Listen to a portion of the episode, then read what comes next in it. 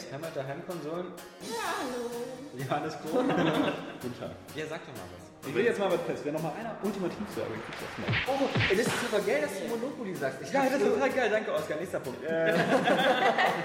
Guido ist eigentlich so, macht den Leuten völlig defensiv und immer alles, was du in die Fresse kriegst, abwehren. This time,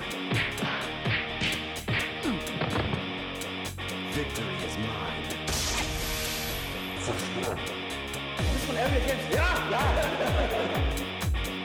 Wenn da irgendwie ein Wettkampf ist oder irgendeine Competition, dann nehme ich die Bar und dann will ich die Leute auch zerstören. Nils, der hat sich seinen Bildschirm so gedreht, dass er sie jetzt sehen kann von seinem Sitz, wo er jetzt gerade äh, sitzt. Ja, okay, ich muss ihm mal einen neuen Wortschatz Oskar Krause. Ja. Okay für seine Freunde. Wen machst du Erdbeben? Ich finde das beste Zeller als. Das ist äh, eine coole Meinung. Einfach nur, weil- Ich meine, ich meine das jetzt weil ich finde das auch. Hast du Pikmin gespielt? Ja. Äh, und war das, also ist es überhaupt nicht ein Pikmin? Da komme ich so auf Oblivion. Hast du Modern Warfare gespielt? Das ist überhaupt nicht so. Das ist überhaupt nicht so. Ja, ich, ich, ich hätte dir schon mal einen zweiten Teil sagen können, dass er geil ist. Also, das ist das ist- das ist- hört sich doch an.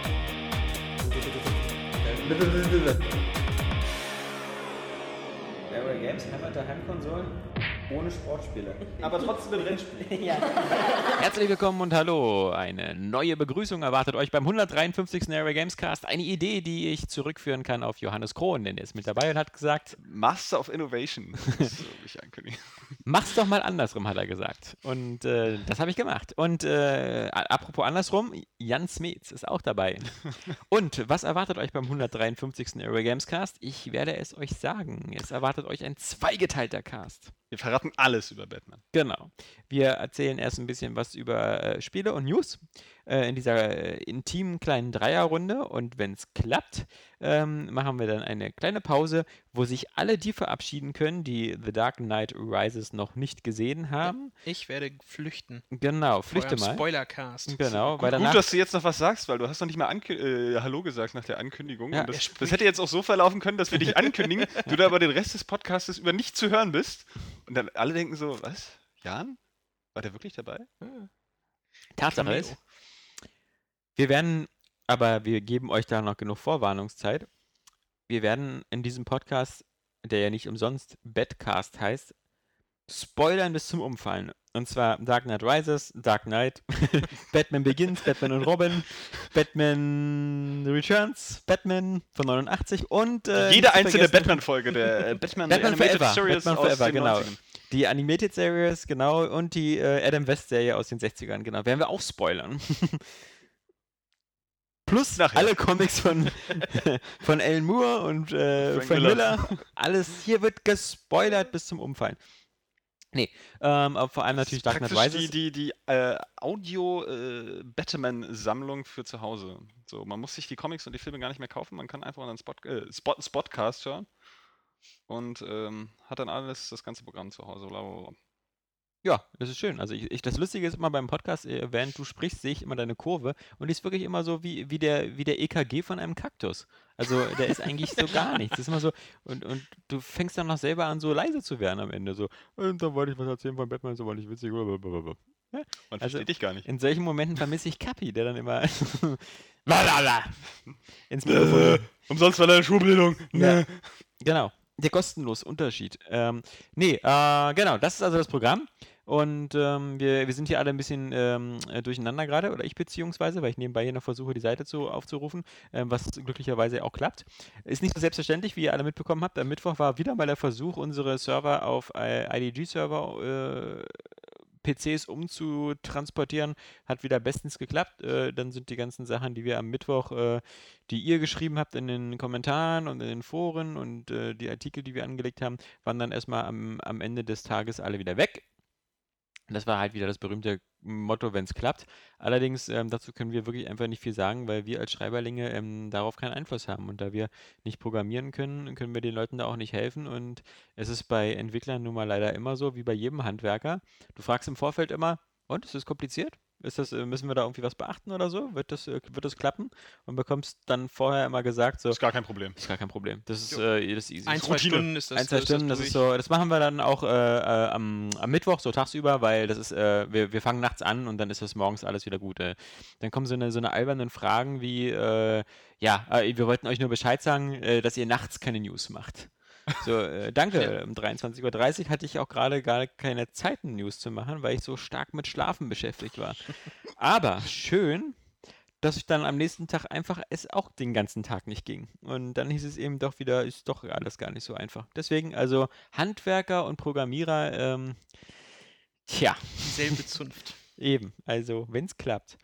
Ja, aber äh, trotzdem haben wir die Woche verbracht mit Spielereien, oder? Johannes Krohn? Und nun zu dir, Ja, Gundula äh, Gausel. bei mir tatsächlich jetzt gerade nicht viel. Ich habe äh, Ratchet Clank weitergespielt. Sehr schön. Ich kann einfach nur sagen, so, nachdem ich ja sowieso durch die Tests auch schon sehr angetan war, ich bin doch ein bisschen verknallt mittlerweile in die Spiele. Mhm. Allerdings muss ich auch sagen, ähm, Wie so oft wird die Liebe nicht erwidert, aber ja, das kann nur ein Alexander Laschewski-Vogt sagen, äh, dass er so von Videospielen eine Gegenliebe erwartet. Ne? Sprich doch mit mir, keiner redet sonst. Ähm, nee, man muss aber sagen, dadurch, dass das Spiel ja nur, ähm, spielt sich ja so weg und ist ja auch immer sehr unterhaltsam irgendwie. Ähm, aber es ist auch insgesamt so, so ein bisschen arm an Höhepunkten, auch dadurch, dass der Schwierigkeitsgrad ja auch relativ seicht ist. Und relativ leicht. Und dann mitunter habe ich dann nach dem Spiel auch ein bisschen das Gefühl, äh, wofür das alles jetzt? So wie, wie so eine Partie äh, Serious Sam. ja. Reden so. wir jetzt über Aber ist trotzdem- Sexleben oder Hm. das so arm an Höhepunkten ist? Ähm, was du erzählst, kann ich natürlich nicht mal im Ansatz nachvollziehen. nee, aber ähm, ich habe ja das erste Ratchet jetzt durch. Ich bin jetzt beim zweiten. Nee, es macht, es macht auch sau Spaß. Also ich habe auch immer wieder Bock, das, das zu spielen, aber danach ist es halt erstmal so. Ähm, Das erste Ratchet hat ein fieses letztes, äh, letzten Endkampf gegen diesen Vorsitzenden Drake. Der ist ziemlich fies, weil ähm, der so mehrstufig Spoiler. ist. Ja, äh, auch da. Spoiler. ja. ja. Du bist so wie meine Lieblingsuser, die einfach überall einen Spoiler sehen, die sogar sich aufgeregt haben, in einem Dark Knight Rises Test das Ende von Dark Knight erzählt bekommen zu haben. ich habe äh, den gelesen. Ja. Tatsächlich, den Artikel und auch die Kommentare darunter. Es Mhm. äh, war wieder schön. Schön, schön. Hattest du, ja, aber ähm, ich weiß nicht, hattest du den vorher gelesen, den Test? Oder hast du versucht, ihn zu meiden? Natürlich nicht. Also selbst wenn du spoilerfrei Ja. unterscheidest, muss man wirklich vorsichtig sein. Aber ich muss doch sagen, ähm, jetzt mal auch hier mal so ein bisschen Lob untereinander. Äh, guter Artikel, auch äh, gut aufgeteilt mit den Spoilern und so. Und ich würde den auch als spoilerfrei bezeichnen. Also was den dritten Teil angeht. Ja. Das ist ja, ich meine, es ist eine durchgehende Geschichte. Du musst Ja. halt auch mal irgendwie, auf irgendwas muss man ja Bezug nehmen können. Ich so, finde ich bin auch, ja auch wenn, ein bisschen spoilerparanoid, aber Genau, ich, ich, ich finde auch, ähm, wie gesagt, dass, dass so. Leute wie Bane und Catwoman mitspielen, ist kein Spoiler. Ähm, das ist so, also natürlich ist es ein Spoiler, wenn du sagst, also du hast nur den Titel bis jetzt gesehen und der ist Dark Knight Rises. Also keine Ahnung, wer da der Bösewicht ist. Aber ich gehe mal davon aus, in einer Welt, wo es Trailer gibt und so, ähm, ist das schwierig. Aber vor allem, was ich immer ärgerlich finde, ist, wenn, wenn so, wenn man einfach nur sagt, dass da ein Story-Twist drin ist, finde ich. Äh, das, ich wusste auch, dass äh, The Sixth Sense einen Story-Twist hat. Das haben sie mir, das haben auch alle vorher gesagt, das würde den Film so besonders machen. Oder, oder die, die, ähm, The Revealing am Ende, ja, weißt du, diese, diese, diese Eröffnung oder die Auf, Auflösung am Ende. Und als ich in dem Film drin saß, hat mich das trotzdem völlig getroffen. Also, also so unvorbereitet. Also ich saß jetzt nicht die ganze Später sitzt du dann bei jedem Film von hier immer und wartest auf irgend sowas, das ist klar. Aber, aber ähm, nur Ja. die, allein die Tatsache, finde Es ich. kommt, na- kommt natürlich immer ein bisschen drauf an, wie filmerfahren du bist. So, wenn Ja. du wirklich halt einfach schon extrem viele Filme gesehen hast, und äh, dazu gehören wir ja wahrscheinlich alle, dann kannst du halt auch aus bestimmten Informationen tatsächlich dir irgendwas zusammen konstruieren und bist dann mitunter auf dem richtigen Weg. Aber ich habe auch schon oft festgestellt, äh, dass du dann auch falsch liegst. Ja, ja. Einfach und irgendwie die Sache doch in eine andere Richtung geht. Beziehungsweise, dass, ähm, wenn du irgendwas auch erwartest, das vielleicht nicht äh, mit demselben Effekt kommt in dem Moment, aber im Nachhinein dann trotzdem genauso wirkt. Irgendwie, äh, und Storywendung, ich meine, Plotpoints gehören einfach zu jedem Film. So, so ein krasser Twist ist jetzt eine andere Sache. Sprechen wir auch nachher drüber, aber Genau. äh, wie gesagt, ich finde auch so, also auf die Vorgänger, gerade bei einer zusammenhängenden Geschichte, sollte man schon Bezug nehmen können, weil man kann ja davon ausgehen, wenn man die Vorgänger nicht kennt, dass derjenige auch nicht unbedingt einen Artikel zum letzten Teil liest. Ja, Ich ja. meine, ich habe in der, in der M-Games zum Beispiel auch eine Preview zu Resident Evil 6 gelesen, Mhm. weil ich einfach wissen wollte, ja, was steckt da jetzt drin, so auch, auch spielerisch, so, um auch zu wissen, ob es sich lohnt, den fünften Teil nochmal nachzuholen, so, den ich eigentlich auch schon länger mal spielen wollte, aber es noch nicht, noch nicht gemacht hat, zumindest nicht, äh, äh, also durchgespielt, so angespielt schon. Und da standen halt auch haufenweise Informationen, haufenweise äh, Spoiler zum fünften Teil, was ich auch nicht so toll fand, aber letztendlich, damit muss man ein bisschen rechnen. Obwohl sie es da ein bisschen exzessiv gemacht haben. Also man kann vielleicht auch da ein bisschen vorsichtig sein. Es ist was anderes, wenn du jetzt irgendwie ähm, nochmal Rückbezug nimmst auf einen älteren Film, da musst du die Geschichte nicht unbedingt spoilern, aber wenn du jetzt über die ganze Reihe an sich redest oder auf eine Fortsetzung äh, zu sprechen kommst, die irgendwie inhaltlich zusammenhängt mit den Vorgängern, äh, lässt sich das ja kaum vermeiden. Ja, ich frage mich halt auch äh, manchmal so, wie gesagt, bei Spielen finde ich es auch noch fast eher verzeihlich, weil äh, wirklich ähm, man spielt so sehr, so, sehr, so sehr wenige Spiele wegen der Story. Also wirklich, Das stimmt einfach. wirklich ja. wegen der Story. Also das ist so. Äh, Und ich glaube, das haben wir ja letzte Woche auch schon drüber gesprochen, wie oft man halt auch schon wieder danach wieder völlig vergessen hat, worum es eigentlich ging in dem Spiel. Ähm, das, wer, so- wer kann einem denn noch die Metal Gear Solid Story irgendwie erzählen, ja? Das ist ja sowieso ein totales Epos, das ist ja auch ein halber Film Ja. irgendwie. Im wahrsten Sinne tatsächlich. Ja. Das ist ja zur Hälfte ein Film.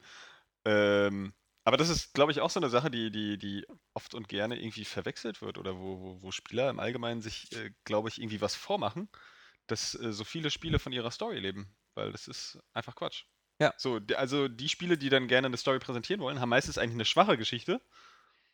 Äh, und viele andere leben halt hauptsächlich von der Atmosphäre und vom Gameplay. Letztendlich kannst du das Gameplay an sich natürlich auch spoilern. So, wenn du einfach zu viel vorwegnimmst, was man nachher machen kann so, und auch da wenig Überraschungen übrig bleiben. Letztendlich macht es dann aber wahrscheinlich trotzdem noch Spaß, das Spiel zu spielen. Ja, du hast ja vor allem auch so eine Spiele wie, ähm, sagen wir mal, Adventures, die sozusagen wirklich komplett von der Story leben, weil das so einfach so dann in dieser DNA von dem Spiel drin ist, weil Ja. es geht halt einfach nur darum, irgendwie eine Geschichte zu erleben und dann Entscheidungen zu treffen, Sachen zu kombinieren und die Geschichte weiter. Also es ist ein sehr erzählerisches Medium, ein Adventure.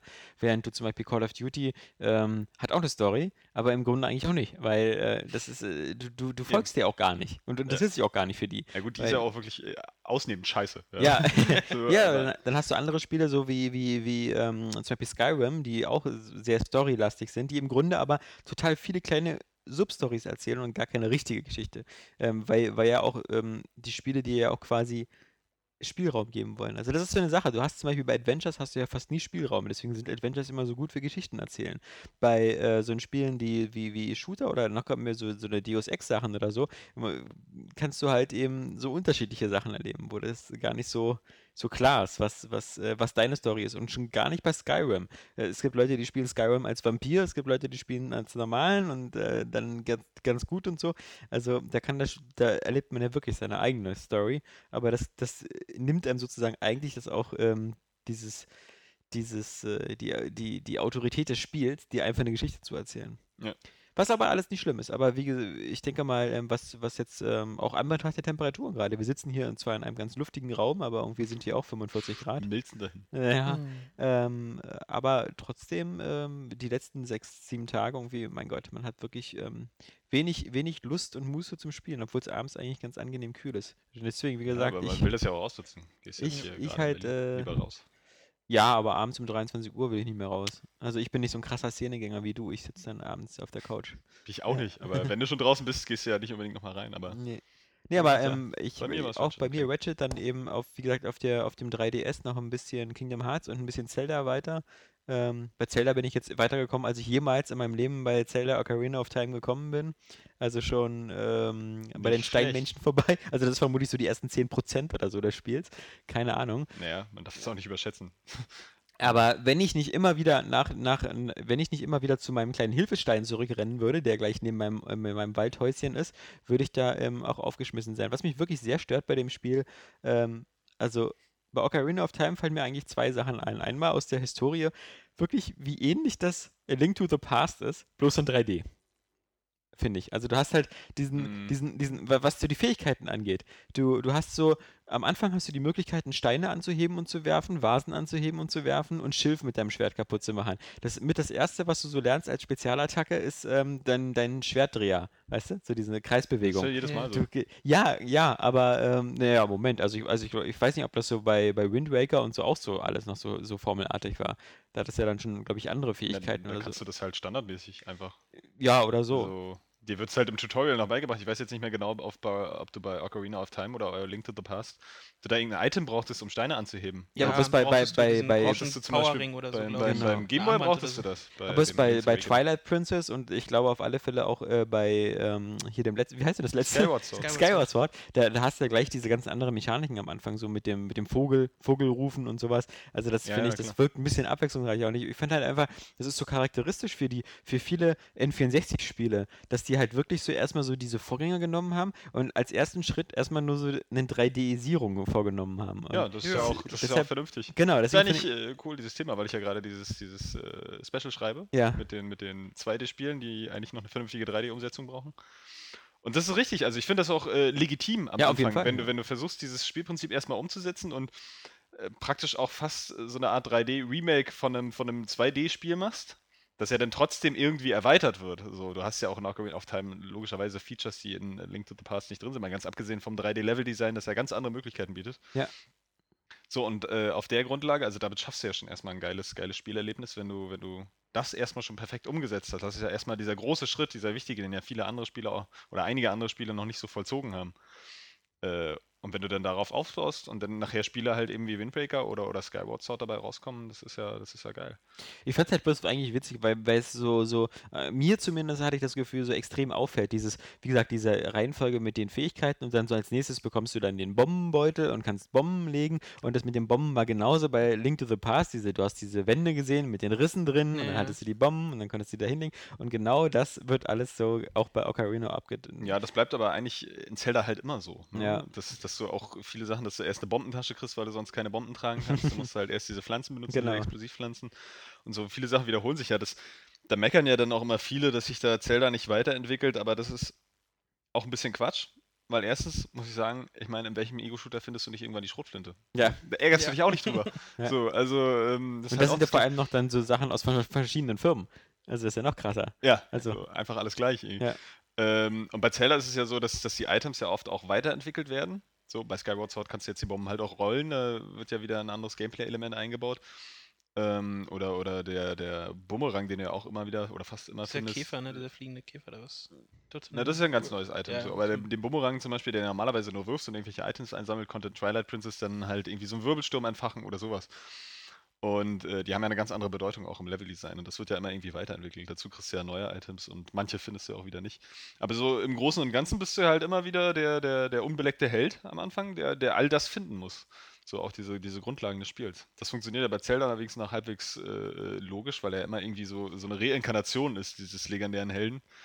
Während du ja bei Midread irgendwie immer eine hanebüchene Ausrede brauchst, damit sie am Anfang alle Fähigkeiten verliert. Ja, Wobei das ja, ähm, äh, es gibt da immer wieder Versuche, irgendwie so eine komische Zelda-Timeline zusammenzubasteln. Na, da gab es auch tatsächlich eine offizielle die- von eben, Nintendo. gibt Ja, ja ja, Letztes, das- letztes Jahr oder aber- vorletztes Jahr, wann war das? Ja, letztes Kam die, Jahr ich, raus, kam, ne? kam die raus, ja. Ähm, aber Das mit den Fähigkeiten hast du allerdings ja wirklich äh, fast bei jedem Spiel. Also auch so, wie gesagt, selbst bei so Spielen, ich habe ja vor kurzem nochmal mir Infamous 2 wieder nochmal gestartet, ähm, wegen, wegen, weil ich es mal auf böse spielen wollte. Und das ist ja auch so, dass du eigentlich, äh, das Spiel sagt dir, du bist der Typ, wirklich genau Cole nach dem ersten Teil und, und du kannst am Anfang auch in diesem Kampf gegen dieses Monster da so eine krassen Attacken machen und dann bist du dann in, in New Moray oder so und dann bist du eigentlich auch wieder so, fängst du bei Null an. ja, aber Also- weil du von dem Monster auf den Latz kriegst. Ne? Das ja, ja, so- aber das ist halt wieder Scheiße, ich die hab vergessen, übliche. Wie werfe ich noch die Elektrogranate? Scheiße. Ja, ja, Es ging genau. mir doch so locker von der Hand und jetzt weiß ich das nicht mehr. Ja. Wie masturbiere ich noch gleich? Also das, das finde ich halt einfach mal geiler, wie, wie, wie alle Spiele da immer dasselbe und auch so die Gothic-Reihe, ja. So Gothic 1 und 2 und Die so. sind, ja- die der- sind ja legendär dafür Ja. einfach.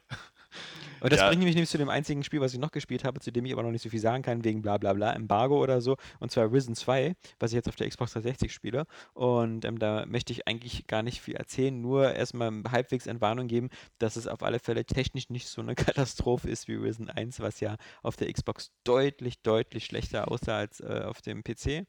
Und äh, das ist jetzt nicht ganz so schlimm geworden. Aber ähm, trotzdem muss man Wieso sagen. Gibt es da jetzt ein Embargo? Ich meine, die PC-Version ist schon lange draußen. Ja, aber du weißt ja auf die Xbox-Version. Es ist ja Sag auch doch so, einfach, wie die PC-Version war. es ist ja auch so, ja, es ist ja auch so, dass, ähm, dass wir haben eh gar kein Muster bekommen. Bei der, guck mal, du weißt ja, wir haben ja unseren Lieblingspublisher. Das ist ja ähm, Kochmedia, äh, Querstrich Deep Silver. Das sind, äh, das ist, glaube ich, so, man muss sagen, mit der einzige Publisher in Deutschland, äh, der uns irgendwie mit dem Arsch nicht anguckt, der keine E-Mails beantwortet, keine Anfragen und sonst was.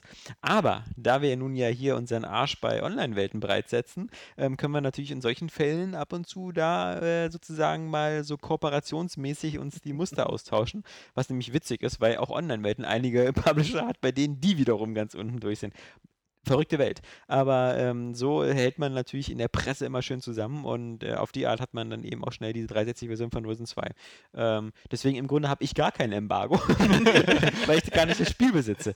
Aber ähm, ja, äh, wie gesagt, ähm, ist, äh, die, die PC-Version, die habe ich ja auch nur zur Hälfte gespielt, äh, weil ich damals ja auch auf die Konsolenfassung warten wollte, weil ähm, ich will sowas halt lieber auf der Couch spielen. Gerade eben die, ich habe auch Risen 1 auf dem Xbox gespielt, trotz der schlechten Qualität. Nee, ernsthaft? Ja, Also, wirklich? ja, ja, ja.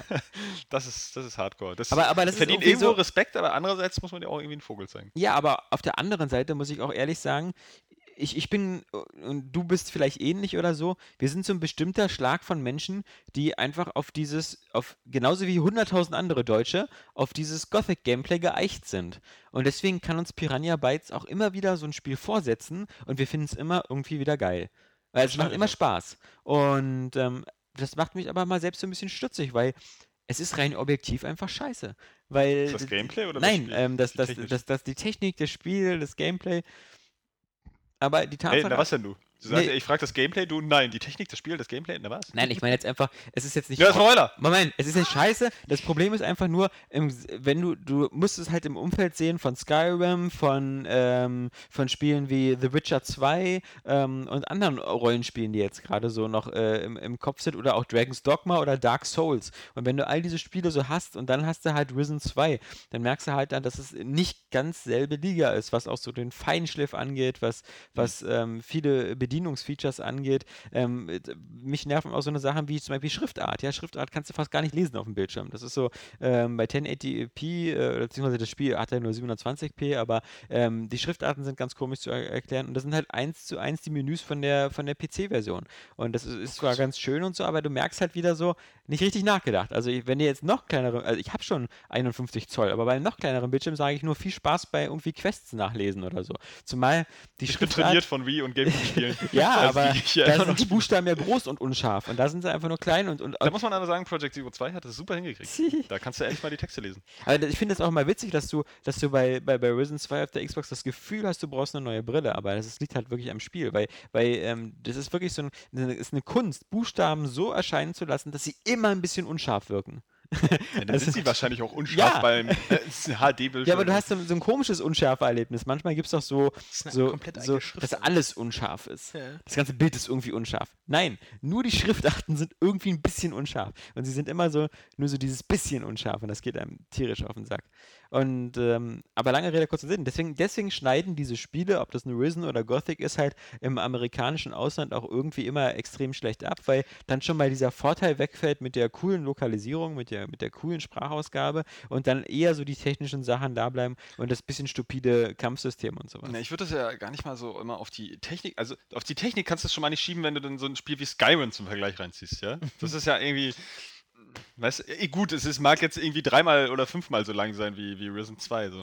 Aber ich äh, glaube, Aber das technisch ist, völlig ist, solide. ist tatsächlich auch Naja, da einfach. frag mal die PS3-User. Ja, aber da, wir reden jetzt erstmal von der Xbox Version. Okay. Das genau, also, das Äh, Erinnere Bethesda, ich mich jetzt wirklich falsch, dass ich äh, bei Skyrim über tausende von Bugs aufgeregt wurde? ja, aber bei der PS3-Version. Ja, und die Bugs, okay, man muss sagen, also Das ich, Ladeproblem war warten wir auch auf Xbox. Da war ja mit Festplatte oder ohne, du hast doch, glaube ich, erst aber nicht installiert oder so, ne? Ja. Sachen halt. Ja gut, aber ich meine, halt, Moment, aber man muss trotzdem mal äh, die Kirche im Dorf lassen. Ein Skyrim mit Klar. deaktivierten High-Res-Texturen sieht immer noch besser aus als Risen. Hat eine bessere Fernsicht, hat eine bessere. Qualität und so. Worauf ich Und- ja auch eigentlich hinaus will, ist, ähm, dass ich aber auch gar nicht so unbedingt glaube, dass das wirklich was äh, damit zu tun habe, dass die da irgendwie, ähm, keine Ahnung, dass da irgendwie eher zum Vergleich ranziehen, sondern das ist wahrscheinlich wirklich so ein Mentalitätsding. Also so ein Spiel wie, wie, wie äh, Anno oder so, wie die Anno-Serie, kommt ja da drüben auch nicht so gut an. Ja? Das sind vielleicht einfach mal so, also wie auch bei Filmen oder so, ja, das sind vielleicht einfach Spiele, Ja, also willkommen bei den Sties. keine Ahnung, ja, oder diesen, diesen Mega-Flop äh, ziemlich beste Freunde, der auch nur im Ausland erfolgreich war. Nein, Ähm, aber das sind, sind halt so Sachen, also ich will da jetzt auch gar nicht großartig ins Detail gehen, darüber nachdenken, woran das dann liegen könnte, aber es sind wahrscheinlich wirklich Sachen, wo auch die Mentalität ein bisschen eine Rolle spielt. Ich meine, Risen äh, oder, oder Gothic allein früher hat ja eigentlich fast durchgängig in Deutschland irgendwie super Wertungen bekommen, ja. Die Anno-Serie sowieso seit Ja. jeher schon, ja, da sind ja nur alle geil drauf.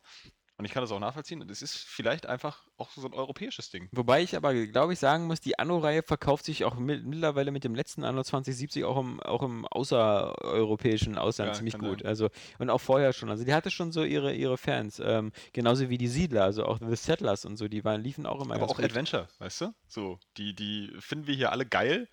So, ja, Ja. so Point-and-Click-Adventure. Äh, und im Ausland hagelt es da irgendwie Sechserwertungen oder so, ja. Ja, das stimmt.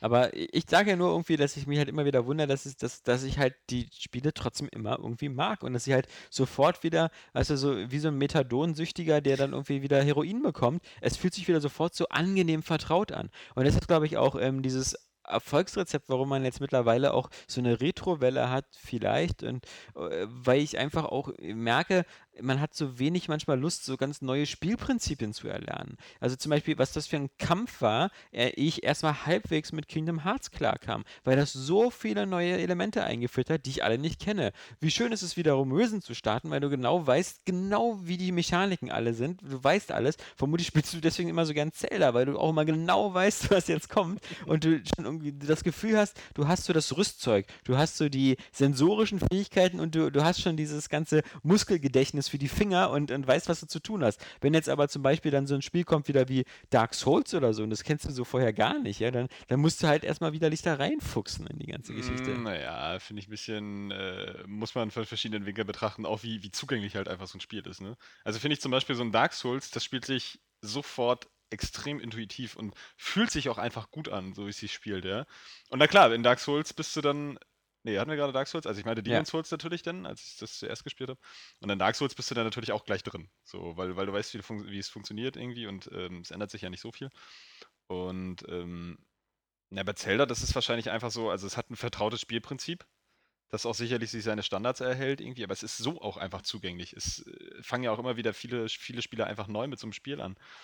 Und dann bei so einem Spiel wie Kingdom Hearts, obwohl ich die Reihe ja nie gespielt habe, könnte ich mir auch einfach vorstellen, dass es auch, na, dass da nicht ganz so viel Herzblut und Durchdachtheit drinsteckt, wie vielleicht in manch anderem Spiel. So Square Enix ist da ja auch gerne mal so ein bisschen, ein bisschen doch, doch, also experimentier- und auch gerade für, für, für einen 3DS-Titel steckt da sehr viel Herzblut drin. Also das ist äh, gar Ja, keine aber Frage. so, so was, was vielleicht das Gameplay angeht oder so. Wir probieren jetzt mal ein neues, neues Kampfsystem oder so und dann. Alles, was äh, ich, ich wollte damit auch nur ganz kurz zum Ausdruck bringen, also es ist mir jetzt sozusagen, ich mag es immer lieber, so in Spiele reinzurutschen, wie in so ein altes Paar Schlüpper, ähm, wo du schon immer so genau weißt, so, was so los ist und so. Und deswegen, ähm, ich, deswegen kaufen bestimmt auch wieder 15 Millionen Menschen Assassin's Creed 3. Einmal, weil es ein bestimmt ein geiles Spiel sein wird, einmal, weil es ganz cool ist. Und einmal, weil sie genau Bank auch halt wissen, was auf sie zukommt. Und, und sie wissen, es hat ihnen die letzten Male Spaß gemacht, äh, vielleicht bei Revelations dann äh, nur so mit Genen im Mund, aber irgendwo haben sie gute Erfahrungen und sie wissen sofort wieder, ah, schön, das ist wieder, und, und äh, auch Black Ops 2, weißt du, das wird auch wieder so sein, linker Trigger zielen, rechter Trigger schießen. Das sind, das sind aber ja, das sind ja so Standards. Das sind ja, Ja. Genre-Standards auch, die sich dann irgendwann etablieren, so wo einer sich dann Gedanken gemacht hat und das ist dann cool Ja, es gibt aber auch so die, die, die Gothic Piranha Bytes Genre Standard, so dieses aufs Bett legen, äh, schlafen bis zum nächsten Morgen oder bis Mitternacht und so. Das ist richtig. Und äh, die, geilen Dialoge, die, die Antworten, die immer wie aus dem Leben gegriffen. Das, ist, wie, wie zum Beispiel bei GTA äh, jedes Auto klauen. Weißt Ja. du? Wenn da einer, also sich da vorstellen, das Auto hält an, du gehst zur Seite und äh, reißt einen Fahrer raus oder so. Das sind, ähm, ja klar. So, aber ich glaube, diese eigentliche Faszination, dass man da gerne reingeht, das macht noch was anderes aus, was einen so, so echt an anspricht. Und bei, bei Risen und, und Gothic und so ist es wahrscheinlich dann oft auch die neue Welt. Einfach die so organisch wirken. Du willst ja einfach immer irgendwas entdecken. So, das haben sie auch einfach so gut drauf. Du bist ja genau. relativ losgelassen, aber ähm, du kannst ja an jeder Ecke was entdecken. So irgendwie mit Leuten quatschen. Das fühlt sich einfach auch lebendig an. Deswegen fühlst du dich Ja. äh, auch so wohl da drin.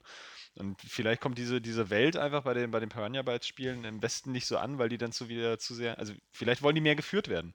Weißt du? Im Spiel so durch, durch Story oder. Ähm, ja, es würde zu Skyrim dann auch nicht so passen. Ich finde auch, ich finde auch, du hast halt ähm, so, Genau. eine, so eine persönliche Ebene ähm, des, des, des ähm, Verbesserns. Also, um es mal auszudrücken, so, ähm, du hast äh, bei, bei Piranha Bytes äh, Spielen startest du immer so als, als Underdog, als, als, als Opfer, das immer auf die Fresse bekommt. Und zwar halt wortwörtlich, so wird es ja auch immer gesagt.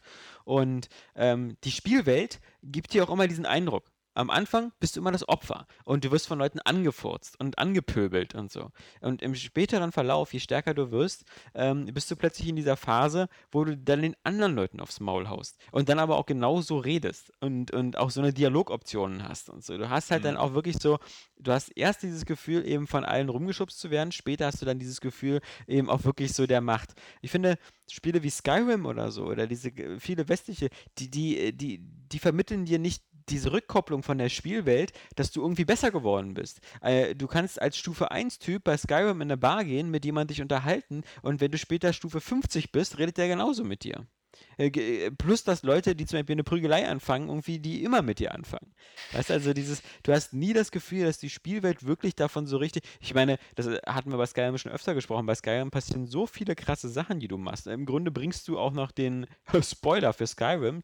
Äh, kannst du, äh, ist eine von vielen Nebenquests, sogar den, den, den Imperator oder, oder König oder Kaiser, Kaiser, also Kaiser irgendwas, der Ja. Team wieder der 600. Ach, bei der äh, Kannst du umbringen. Ne? Genau, genau. kannst du umbringen. Ähm, und das Einzige, was in der Spielwelt da, da irgendwie Rückkopplung ist, dass irgendwann Wachen an dir vorbeigehen und wenn sie nur nicht gerade davon erzählen, dass sie einen Pfeil ins Knie bekommen haben, dann erzählen sie halt so, boah, Kaiser ist tot.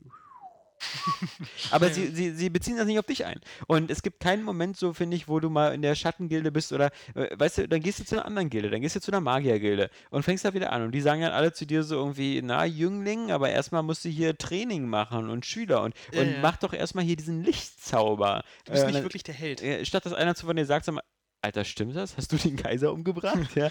Und krass, krass, hunderte komm mal. Drachen. Ja, genau, oder genau, also das ist ja noch viel krasser, genau. Du bist ja der absolute Drachentöter da. Ähm, das ist, äh, aber diese Rückkopplung bekommst du nicht. Und, und ich finde, das ist halt was, ähm, was Piranha Bytes immer geschafft hat. Richtig. Ja, Und- und das ist, das ist ja auch die große Faszination. Ja. Diese, diese lebendige Welt. Da kann man ja nichts sagen. Aber wie gesagt, das, das mag so einfach wirklich ein Unterschied der Wahrnehmung sein, auch vielleicht, wie man aufgewachsen ist.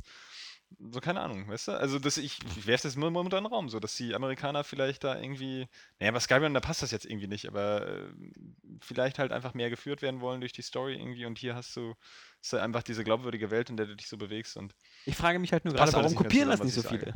Warum kopieren das nicht Weil das viele? Spiel wahrscheinlich keiner kennt sonst, ja. außer hier in Deutschland. Also, also genauso wie Randy Pitchford diese Woche gefragt hat, warum keiner Borderlands kopiert, das Spielprinzip, was ja eigentlich auch eine berechtigte Frage ist. Ja. Weil an sich ist diese Mischung aus, aus, aus MMO, Rollenspiel und Shooter, vermutlich, ähm, vielleicht gibt es ja Projekte wie das von Bungie oder so, was so eine Sachen aufgreifen, aber im Grunde ist es wirklich weil, weil naheliegend. das wahrscheinlich auch nicht ein zweites Mal funktioniert. Ich Mm, meine, ja. sowohl Hellgate London als Ja, auch ja, genau. Shading Grafik, Ja, so, ja, so, so, so Ja. zwei absolute äh, äh, Finanzkiller, ja? Ja, ja, ja, ja, Oder, oder äh, Erfolgskiller. Und das ist bei Borderlands, das ist schon wieder so eine Nummer, da sch- schnallt wahrscheinlich keiner, warum das äh, so, so schweinemäßig erfolgreich ist. Weil es spricht alles dagegen.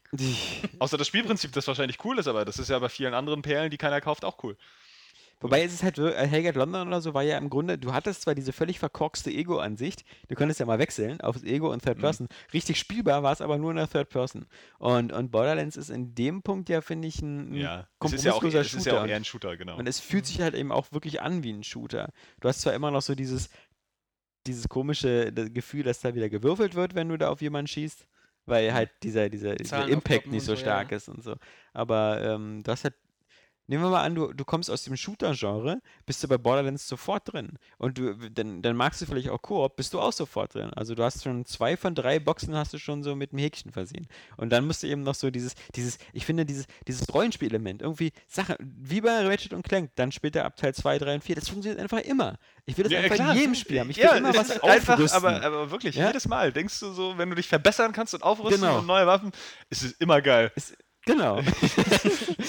Es ist echt, echt mies. Und das müsste einfach irgendwie so, das müsste so schon standardmäßig in der DNA von Spielen drin. Und sie machen es ja Tetris zum Beispiel. ne?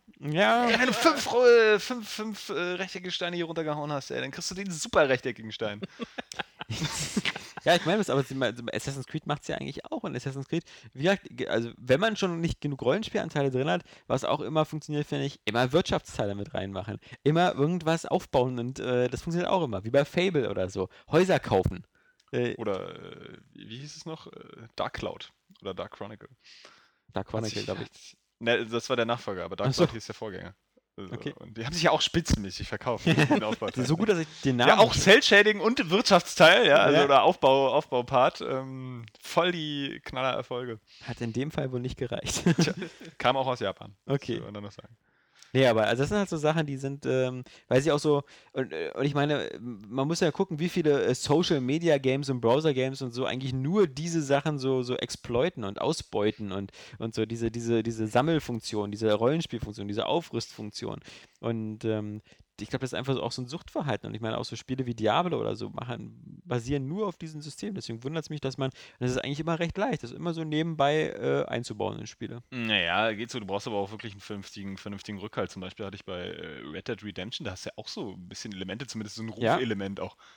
Das habe ich überhaupt nicht mitbekommen. Irgendwie, das, das, das hattest du zwar immer im Spiel irgendwie, aber ich habe das Gefühl, da hat sich gar nichts bei, Hat sich auch bei kaum getan ausgewirkt. irgendwie. Ja, ja. Das irgendwelche so Boni gehabt? Das, ähm, Oder so. Also, ähm, ja, es muss eben auch vernünftig sein. Also. Genau, aber wir halten fest, aber ich finde es immer toll, wenn es eine Rückkopplung gibt vom, vom, vom, vom Grad der Awesomeness des Spielers äh, zu der Spielwelt. Ja, na Also, klar, auf jeden Fall.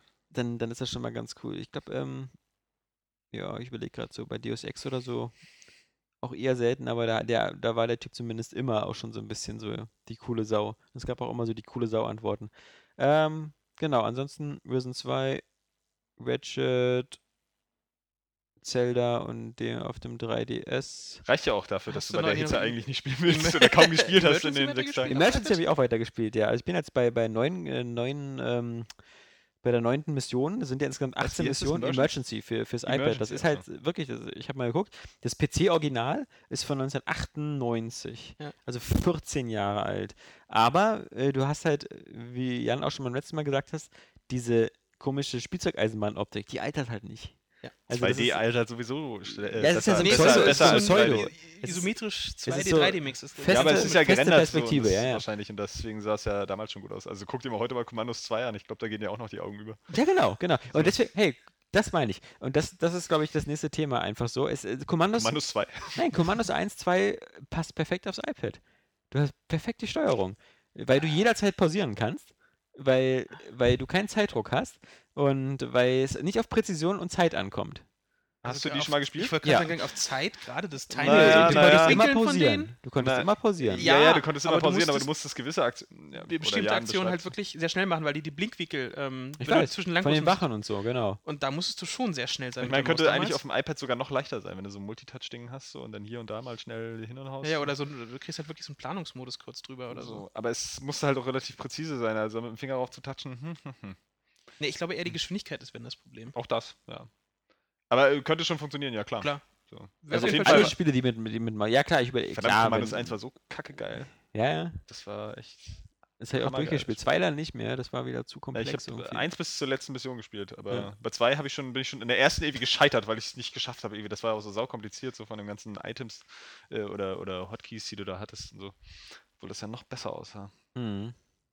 Ja, ähm, dann haben wir auf alle Fälle, äh, Jan, du hast äh, noch, glaube ich, PS3-Perlen Genau, ich habe wa? mir äh, die PS3 nach Haus geholt Ja. und äh, war einmal auf die Idee, okay, holst mal gewisse Titel nach. Die Idee, ein, äh, quasi die Grundversion von Gran Turismo äh, spielen zu wollen, war eine Schnapsidee, denn es dauerte bei mir, sage und schreibe, fünf Stunden und neun Minuten, bis ich endlich starten konnte, nachdem das komplett gepatcht und installiert war. In der Mhm. Zeit habe ich dann einfach Skyrim immer wieder Hey, was jetzt gespielt. Gran Turismo 5 oder Gran Turismo 5 Prolog? Nee, Gran Turismo 5. Ja, Weil, das was sind für ja, Grundversion gesagt hast, ich habe das nicht ganz kapiert. Naja, so halt die normale jetzt nicht irgendwie. Gibt es da schon eine Classic-Version von oder sowas? es gibt, es gibt eine, So gut, ich spiele die normale, ich, ich spiele auch immer die normale Version von Infamous. es gibt die Gibt es da eigentlich schon eine Classic-Version? Nein, hätte sein das ist halt äh, gerade deswegen. Ja, ja, nee, ist ja richtig, mit drin gerade- gerade es so. so gibt eine. Platinum-Version schon von Gran Turismo 5. Und also da das sind, glaube ich, glaub ich, jetzt- ein paar mehr Patches schon mit Das drin. kann schon sein. Also wie gesagt, das ist, das ist ja super gepatcht worden. Die sind alle mal riesengroß, die Patches. Oh ja. Und das hast du ja, das hast du ja immer auch bei den digitalen Versionen. Also auch wenn du dir so, ich meine, nicht zuletzt äh, ist Warhammer 40k äh, Space Marine runterlädst ähm, im Rahmen deines äh, kostenlosen Plus-Abonnements, ähm, das erste, was er macht, ist sich ein 800 Megabyte Patch runterzuladen. Also auch das ist sowas, was ähm, äh, wo man sagen muss, da ist halt Steam der ganzen Sache ein bisschen voraus. Äh, bei Steam sind halt immer die aktuell gepatchten Versionen, die, die du dann auch runterlädst. Also du hast nicht mehr so eine Upgrade-Prozesse. Müsste es dann nicht trotzdem genauso lange dauern? Nee, weil. Nein, pass auf, du hast ja zum Beispiel äh, du, äh, Warhammer, sagen wir mal 6 GB groß, lädst du dir einmal runter über das PSN und dann lädst du dir nochmal 800 Megabyte Patch runter.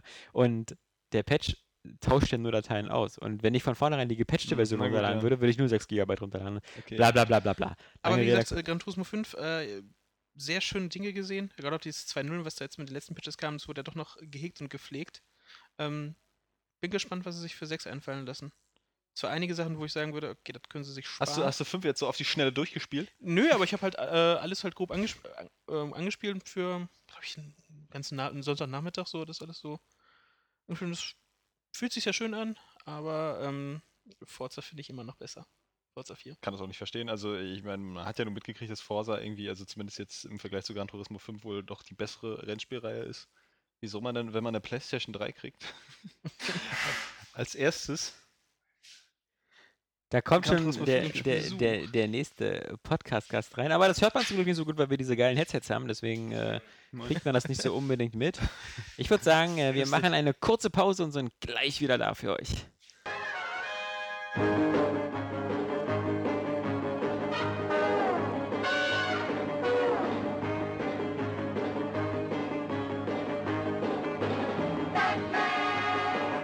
So, und da ist die Pause auch schon zu Ende. Wir haben einen kurzen Boxenstoff vorgenommen und ausgetauscht. Und zwar den Jans Metz durch einen neuen Gast da. Er, man kann ihn ja sich erraten. Er ist ein ehemaliger Aero Games Redakteur. Er fängt mit D an. Richtig! Für zwei Daniel Wochen. Pog. Ja, ich bin's, mein Penis, bla bla bla. Äh, Ungefähr, so erkennt man mich. so, so, so, so liefen die Sätze von Daniel meistens. Also an das kann ich mich erinnern. Äh, Ja, Hitler. Genau, Hitler. Der hatte keinen Penis. Ja. Man, man lässt das aber nicht. Willst du meinen Namen ganz nennen? Genau, David Hein ist mit am Start bei uns, ein sehr gern gesehener Gast, ähm, der zurzeit eben noch bei Giga ist in äh, Berlin und äh, dort immer vor der Kamera steht und sein hübsches Gesicht da reinhält. Ähm, Oh, ja, das geht runter wie Öl, aber es ist, es ist leider eben die Wahrheit. Es ist die gelogen. Wahrheit. Genau. Nein, Und mein Penis ist auch noch lang. Möchte ich dazu mal ähm, sagen. Ich muss vorher noch zwei Danksagungen loswerden. Einmal ein Leser von uns, nämlich den, ähm, äh, Dem- den, den, De- den, Betreiber von Ladebildschirm. Das ist ein Blog, das ist Holger Gömscher oder so heißt der. Ähm, äh, der- der Das ist Fanservice, wie man ihn wirklich von Area Games Ja, kennt. ja. Hier dieser Typ von, äh, die Seite habe ich auch vergessen. Ich bin Nee. sehr gespannt, wie das Holger, wird. Ich hatte mein er Mikro. Holger. Ich, will, möchte keine Nachnamen nennen, das ist, äh, das ist verletzend. Nee. genau. Ähm, Holger und wie gesagt, Ladebildschirm, deswegen schon mal nochmal danke. Ich wollte mich eigentlich schon für drei Podcasts bedanken, mach's aber jetzt. Ich finde es witzig, Ladebildschirm, den Namen von dem Blog, weil ähm, vielleicht gibt es in fünf Jahren hoffentlich keinen mehr, der weiß, was das überhaupt sein soll. Denn ich denke mal, wenn die nächste Konsolengeneration alles so mit SSD powert und so, dann gibt es keine Ladebildschirme mehr. Und ich möchte mich bedanken bei Claudandos. Denn wir haben uns ja vor kurzem darüber aufgeregt, dass er uns immer so einen alkoholischen, naja, sagen wir mal, so eine, so eine, so eine Exoten. Exoten mitbringt. So Doggenmöse und sowas hatten wir. Doggenmöse. Kalte Muschi. Ähm, alles nette Sachen, äh, aber die halt äh, nicht jedermanns Geschmack waren. Da habe ich gesagt, du, wir trinken gerne sowas wie Wodka Red Bull. Und was war? Er kam die Woche vorbei, hier schön vier Red Bull und Smirnoff Wodka. Also er wusste auch gleich, wenn Wodka Was dann ich richtig. gehört. Was ich gehört, Das richtig. schmeckt auch sehr gut. Ich trinke gerade einen, um mich schön einzustimmen. Ja, du gehst dann nachher noch zu Aria Games. Aria Games, Ja? genau, die stellen uns ja heute Nazi-Spiele vor, habe ich mir sagen Ich lassen. dachte, da gibt es heute nur Grillen und Office. äh, Wie heißt das jetzt immer? Office, Pre-Warming? War nee, Office Warming. Office. Warming. Office Warming. Also ja, wir heizen so das Einweihungsparty. Ja. Ihr habt heute scheinbar hier auch eine hinter euch, denn hier sind ungefähr 94 Grad drin. Ja. Ja, sowas kenne ich aus den Gigabüros nicht, ne? Da Nee. haben wir, jeder Redakteur hat seine eigene? Klimaanlage aus Gold. Ich war da, also ich kann es ja nicht bestätigen. Ja, du wärst ja fast Redakteur bei uns geworden. Mhm. Ach, das wäre schön gewesen. Das war lustig. Damals, als David Hein bei uns nämlich war, haben wir gesagt, wir würden dich gern haben, aber wir konnten uns dich nicht leisten. Und die bei Giga konnten mich leisten, wollten mich aber nicht haben. nee, ähm, aber das, äh, das, am Ende ist ja alles gut geworden. Ja. Äh, wir sitzen hier bei Online-Welten ja auch ganz bequem.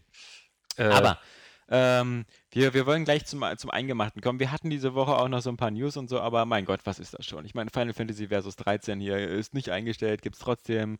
Wir haben exklusive News zum PS4-Release-Daten. Ja, da habe ich mich wirklich gefreut, Ja. dass, also, dass ihr das aufgedeckt habt. Ja, ja. Wirklich. Ähm, wer, wer ist denn die Quelle jetzt? Vielleicht Ja, kannst du es ja, sagen? Ja, ähm, Oder möchtest du wieder keine Nachnamen nennen? das, das, das, ähm, das Problem ist halt, dass äh, wir sehr hohe journalistische Ansprüche haben bei Area Games. Ja? Und ähm, die verbieten, also wir haben, wir haben ein Quellen- und Zeugenschutzprogramm. ja. Ähm, wir haben äh, mehrere Safe Houses in ganz Europa verteilt. und Wo Denzel ein, Washington, Film Denzel Washington steht vor Ja. jedem einzelnen Ja. davon. Er rennt doch immer Ryan so Reynolds. zwischendurch hin und her so. Er war, der war, war, da war ist. übrigens ein sehr guter Film, oder? Was du? Äh, war- Ich fand den, ich fand den Mm. okay. Also ich fand ihn halt, also was mich ganz super genervt hat, die Kamera wieder. Ja. Also viel zu viel Documentary. Und diese, ich fand die, diese ganzen Südafrika-Sachen fand ich geil vom Setting her. Ja. Ich fand, ich habe nichts erkannt. Ich wusste bei diesen, bei diesen äh, Town Halls oder Townships da draußen, wusste Ja. ich nicht, was passiert. Ich dachte auch die ganze Zeit, Mensch, der Tony Scott, der macht aber Schnellfilme, ja. Und, äh, der ist ja ausnahmsweise mal gar nicht von ihm, obwohl Denzel Washington drin vorkommt und die Kamera keine zwei Sekunden stillhalten kann. Also ich fand ihn super konsequent und ich fand ihn auch für so einen Ryan Reynolds-Film am Ende Ja. auch richtig, äh, also Ja, ordentlich wuchtig. So. Ja. Die Action wirkte halt richtig schön physisch hart Ja. und ähm, aber ich fand den halt, so das war wieder diese Agentengeschichte, da hast du gemerkt, irgendwie in dem, in dem Universum steckt auch, oder in dem Szenario steckt nicht mehr so richtig was drin, ne? So, du so, wusstest so am sofort, Ende ist halt der- irgendein der- Verschwörer und bla ja, bla bla. ja, du wusstest sofort, wer der irgendwie das, Verschwörer das hat dann nichts mehr gebracht und da war halt nur, ähm, weiß ich nicht, ja, okay. Ne? Also die Action ist ja auch so, sie, sie wirkt halt irgendwie äh, kräftig, aber sie stellt ja auch nichts dar. Du hast immer nur Wackelkamera und hast doch keine, keine originellen Action-Szenen. Ist ja das, was ich auch geschrieben habe in der, in der The Raid-Kritik. So, das ist immer alles äh, recht solide, aber nichts, was sich irgendwie noch beeindruckt auch. Ähm, bis auf die Ausnahme mit dem, mit dem Auto. Also ich fand zum Beispiel den Kampf zwischen Ryan Reynolds und Denzel Washington in dem BMW in der Verfolgungsjagd, fand ich ganz cool. War ganz gut, Ähm, vor allem weil so-. Genau. mit dem Parkhaus Das war noch ein bisschen wieder dieser, dieser äh, Jason Bourne Kamikaze-Style. Genau. Ne? Das, äh, Und auch so, so, so, so habe ich mir. Den so aber auch jeder macht momentan, muss man dazu sagen. Also er ist nicht mehr wirklich, er haut mich nicht mehr vom Hocker, weil es jeder jetzt will Jason Bourne filmen. Ja, aber, aber die meisten machen es halt kacke, so wie Salt oder so. Dann sieht es Ja, ja, einfach scheiße aus. Ähm, deswegen fand ich das schon in Ordnung, weil ich finde, also so müsste auch ein Stück langsam 5, 6, 7, 8 aussehen. Einfach Ja. so, so dreckig. Aber halt ohne, mit, mit, mit einem Stativ gefilmt, bitte. Und er sagt zwischendurch, "Ah, ich bin zu alt für den Scheiß. Wie kann dieselbe Scheiße demselben Kerl achtmal passieren? Und er wird immer älter. Und immer an Weihnachten. Ja, Hans-Martin Grubers Sohn. nee, Sein ähm, Enkel. Genau. Ähm, aber wir, wir, wir haben das ja auch schon äh, vorher Bescheid gesagt. Ähm, wir müssen uns jetzt wirklich von allen äh, Zuhörern verabschieden, die The Dark Knight Rises nicht gesehen haben, das aber noch auf ihrem Plan haben, vielleicht am Wochenende oder so. Wenn, wenn ihr zu dieser Gruppe gehört, dann einfach jetzt abschalten, äh, macht das Ding auf Bookmark und hört es euch dann danach an. Ähm, denn jetzt wird hier wirklich ähm, gespoilert wie die Wildsau. Ähm, das ist ja nicht umsonst der Badcast, denn wir werden jetzt dann nochmal richtig Und wer eine einsteigen. spoilerfreie Review will, der, Der kann ja deine- Badcast? Deine Mhm, Rezension. Der Badcast. Mm. Mhm. Ähm, aus unserer Batcave, ja. Die leider doch nicht so schattig ist wie bei Christopher Nolan. Nee, und ähm, deswegen, also äh, tschüss schon mal für, für alle noch nicht Dark Knight Rises äh, Leute, denn äh, wir steigen jetzt ein in die Welt von Batman. Und daher natürlich zuerst die Frage an unseren Jungspund, denn ich glaube, Johannes ist der Jüngste von uns. Ähm, deine Beziehung zu Batman. Meine Beziehung jetzt so ganz allgemein.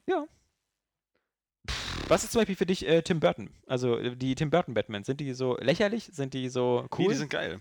Die sind, ähm, tatsächlich habe ich damit auch eigentlich Batman sch- schon immer definiert. Also ich habe die, die sind ja irgendwie rausgekommen, da war ich ja nur, äh, also ich bin ja 84 geboren. ja, also kam der 89 warst du erste. 5, warst du damals Habe ich nicht gesehen. Ich äh, habe nur tatsächlich persönlich mitgekriegt, wie der zweite im Kino kam und ich ihn nicht sehen konnte.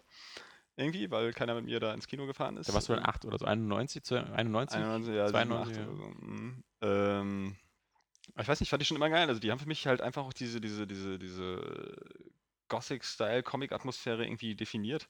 Auch dass du dann halt einen schwarzen Batman hast oder so. Also der eben durchgehend schwarz ist irgendwie. Wie ein schwarzer? Batman? ja. Ne, der, der, er hat ja eigentlich noch Washington. Alter. Will Smith als Ich meine, das äh, durchgehend, durchgehend schwarzer Kostüm, statt halt grau-schwarz, wie eigentlich äh, in den alten oder in der Hattest Serie, du oder? denn eigentlich als Kind erst die, hast du irgendwann mal die, die, die, die, die Adam West Serie aus den 60ern gesehen? Ich glaube schon. Also ich glaube auch bevor zum Beispiel, äh, was ja wirklich zu meiner Zeit war, war ja diese, diese Animated Series, die, die Die ähm, wiederum Aus den aber recht 90ern? frisch Das ist. ist ja. dann aber aus Die- den 90ern. Ja. Ja. Genau, aus den 90ern, aber die habe ich halt, äh, die habe ich wirklich äh, viel mitbekommen, also viel, viel geguckt. Aber ich, davor gab es ja auch noch eben diese Adam West Serie und auch den Film, den ich vielleicht nie gesehen habe, das weiß ich nicht mehr, weil es alles Batman hält die Hält die Welt in in Atem. Atem. äh. ähm, und es gab ja auch noch eine Trickfilmserie. Also ich kann mich auch noch gut an natürlich an die an die äh, geilen Comic-Geräuscheinblendungen äh, in Textform erinnern. Das Zonk war ja auch in der Anime, und- das war ja auch noch in der Adam West Serie. Genau, Genau. ja, das ist ja in der Serie, aber auch in dieser Trickfilmserie. So, und dass sie halt Und, auch in, und in Batman und Robin hatten sie es kurz wieder revivalt. Ernsthaft? Stimmt, bei der Ja. einen Schlägerei mit, Genau, dem, mit einen Diamanten mit, oder so. Mit, genau, mit gegen Mr. Freeze. Hi, Batman. ein Die konnte ich mich zum Beispiel gar nicht erinnern. Ich habe den Batman und Robin war, glaube ich, der erste, den ich wirklich dann im Kino geguckt habe. Dazu müssen wir gleich noch kommen. Das ist, da, da streiten sich nämlich, also da spalten sich manchmal auch ein bisschen die Geister, was schlimmer war, Val Kilmer oder George Clooney. Ähm, Aber vielleicht erstmal noch an, an, an, an so. David, weil also die Sache, ich frage halt nur deswegen, weil bei mir war es halt so, ich wundere mich selbst, aber in den 80ern lief sehr oft ähm, die alte Batman, die 60er Jahre Serie. Also die habe ich ziemlich oft gesehen. Also die Ich auch, manchmal bin damit groß ZDF oder geworden. Sat 1. Und Ich erzähle das ganz gerne immer, Ja. weil ich früher auf dem, äh, also es war für mich, die hat mich total geflasht, äh, weil ich damals auf dem Sp- auf dem Schulhof war das oft so, dass wir dann gespielt haben, so war das ja noch. Man hat sich da nicht mit dem iPhone irgendwo in der Ecke gemacht, ja. mit Zigarette und Kondomen beschäftigt, sondern man stand Ne, damals tatsächlich in der da. Und Und hat- Red Bull in der Hand. genau. Wenn ein Lehrer kam, ey, verpiss dich, du Opfer. genau. Sondern tatsächlich, wir haben noch gespielt und dann war es dann so, es gab die, den einen, der hat sich die Jacke halt um den Hals gebunden nach hinten und war Hat sich Batman. leider erdrosselt so. Ähm, beziehungsweise alle haben sich halt immer darum geschlagen, wer ist Batman und wer muss Robin sein. Und, und wer ähm? Hey, und dann du. haben wir tatsächlich Homo. so Geschichten weitergespielt. Es war damals ja äh, ganz toll nachzuverfolgen, weil es war halt immer so dieser Weekly, Weekly Bösewicht, der, die haben halt gewechselt. Eine Woche war es Clayface, die nächste Woche war es wieder der Pinguin und es war immer dasselbe, nur die Falle, die am Ende ge gestellt wurde, wo Batman sich äh, äh, herausbefreien musste, war ein bisschen anders. Er hat es dann mal mit dem Anti-High-Spray geschafft, ja. Oder aber mit dem Laser-Ablenkungs-Batarang oder so. Es war wirklich totaler, totaler Trash. Aber das, das, das kommt ist- aber Kindern so das ist Heiliger mir als. Achtjähriger total scheißegal. Das war mich, für mich der heili- heilige Gral. Und als dann, äh, ich erinnere, die nächste Erinnerung, die ich habe, war, als die Wende geöffnet wurde, 1900. Die Mauer äh, geöffnet worden ist bei der ja, Wende. äh, die äh, Wende geöffnet. Als die Mauer, Mauer aufgemacht wurde.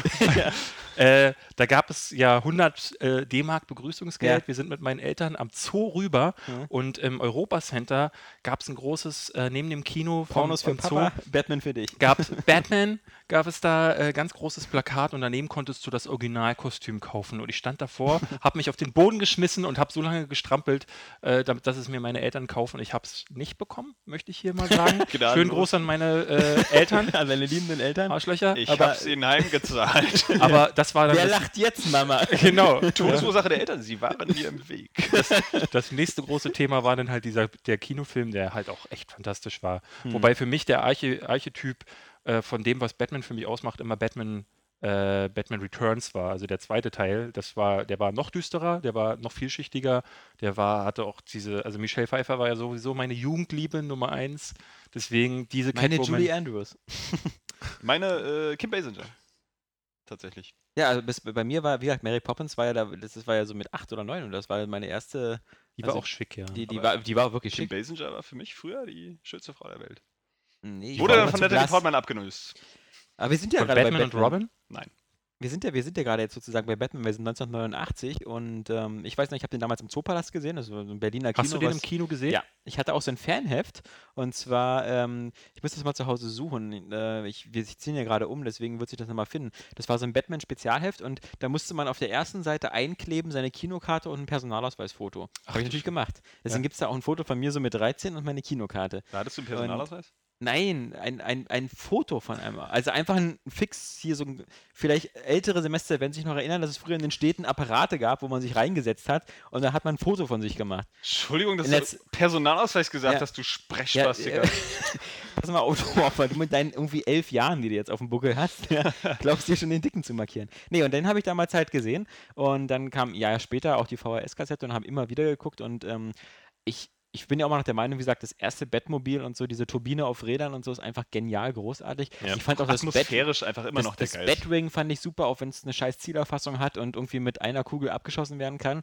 Aber einfach diese Einstellung, wie das Batwing vor den Mond fliegt und dann wieder runterfliegt, der, der, der Übrigens so Soundtrack Sache, von da würde Danny ich gerne mal Elfman. wissen, so, weißt du, das mag ja auch damals wahrscheinlich so eine totalen Obernerds gegeben haben, die die Serie halt so total geil fanden mit dem, mit dem äh, Adam West und so. Ja. Und die dann bei dem Film gesagt haben, so, das ist irgendwie eine völlige Neuinterpretation und sich dann auch an solchen Logikfehlern, dass äh, das Batring halt mit einer so einer Kugel abgeschossen wird, total Arsch aufreißen irgendwie und sagen, nee, so, äh, Das der glaube ich nicht. Kacke. Das glaube ich nicht. Da, dazu muss man zwei Sachen wissen. Einmal, wie gesagt, die, die, die, die Adam West Serie war ja noch viel unlogischer. Und zum anderen, es war halt damals schon so, dass die, die, die, die Alan Moore, nee, Frank Miller äh, Comics, äh, Dark Knight und so, die kamen, glaube ich, schon Mitte der 80er raus. Also 86, stimmt, 87 gab es schon diesen düsteren Batman. Also die Comic-Fans, die waren schon gewohnt, so einen, so einen erwachseneren Batman. Was man ja noch dazu sagen muss, dass Tim Burton sich ja wirklich durchsetzen musste. Warner wollte nicht, dass er diesen düsteren Batman, also sie hatten eigentlich verlangt, äh, nach einem Comic, also nach wirklich nach einem bunten Over-the-Top Batman. Es gab ja 1989, muss man auch, auch sagen, gab es ja den Comicfilm im Grunde nicht. Der ist ja Mhm. durch Batman erfunden worden, alleine weil das der erfolgreichste Film des damaligen Kinojahres war.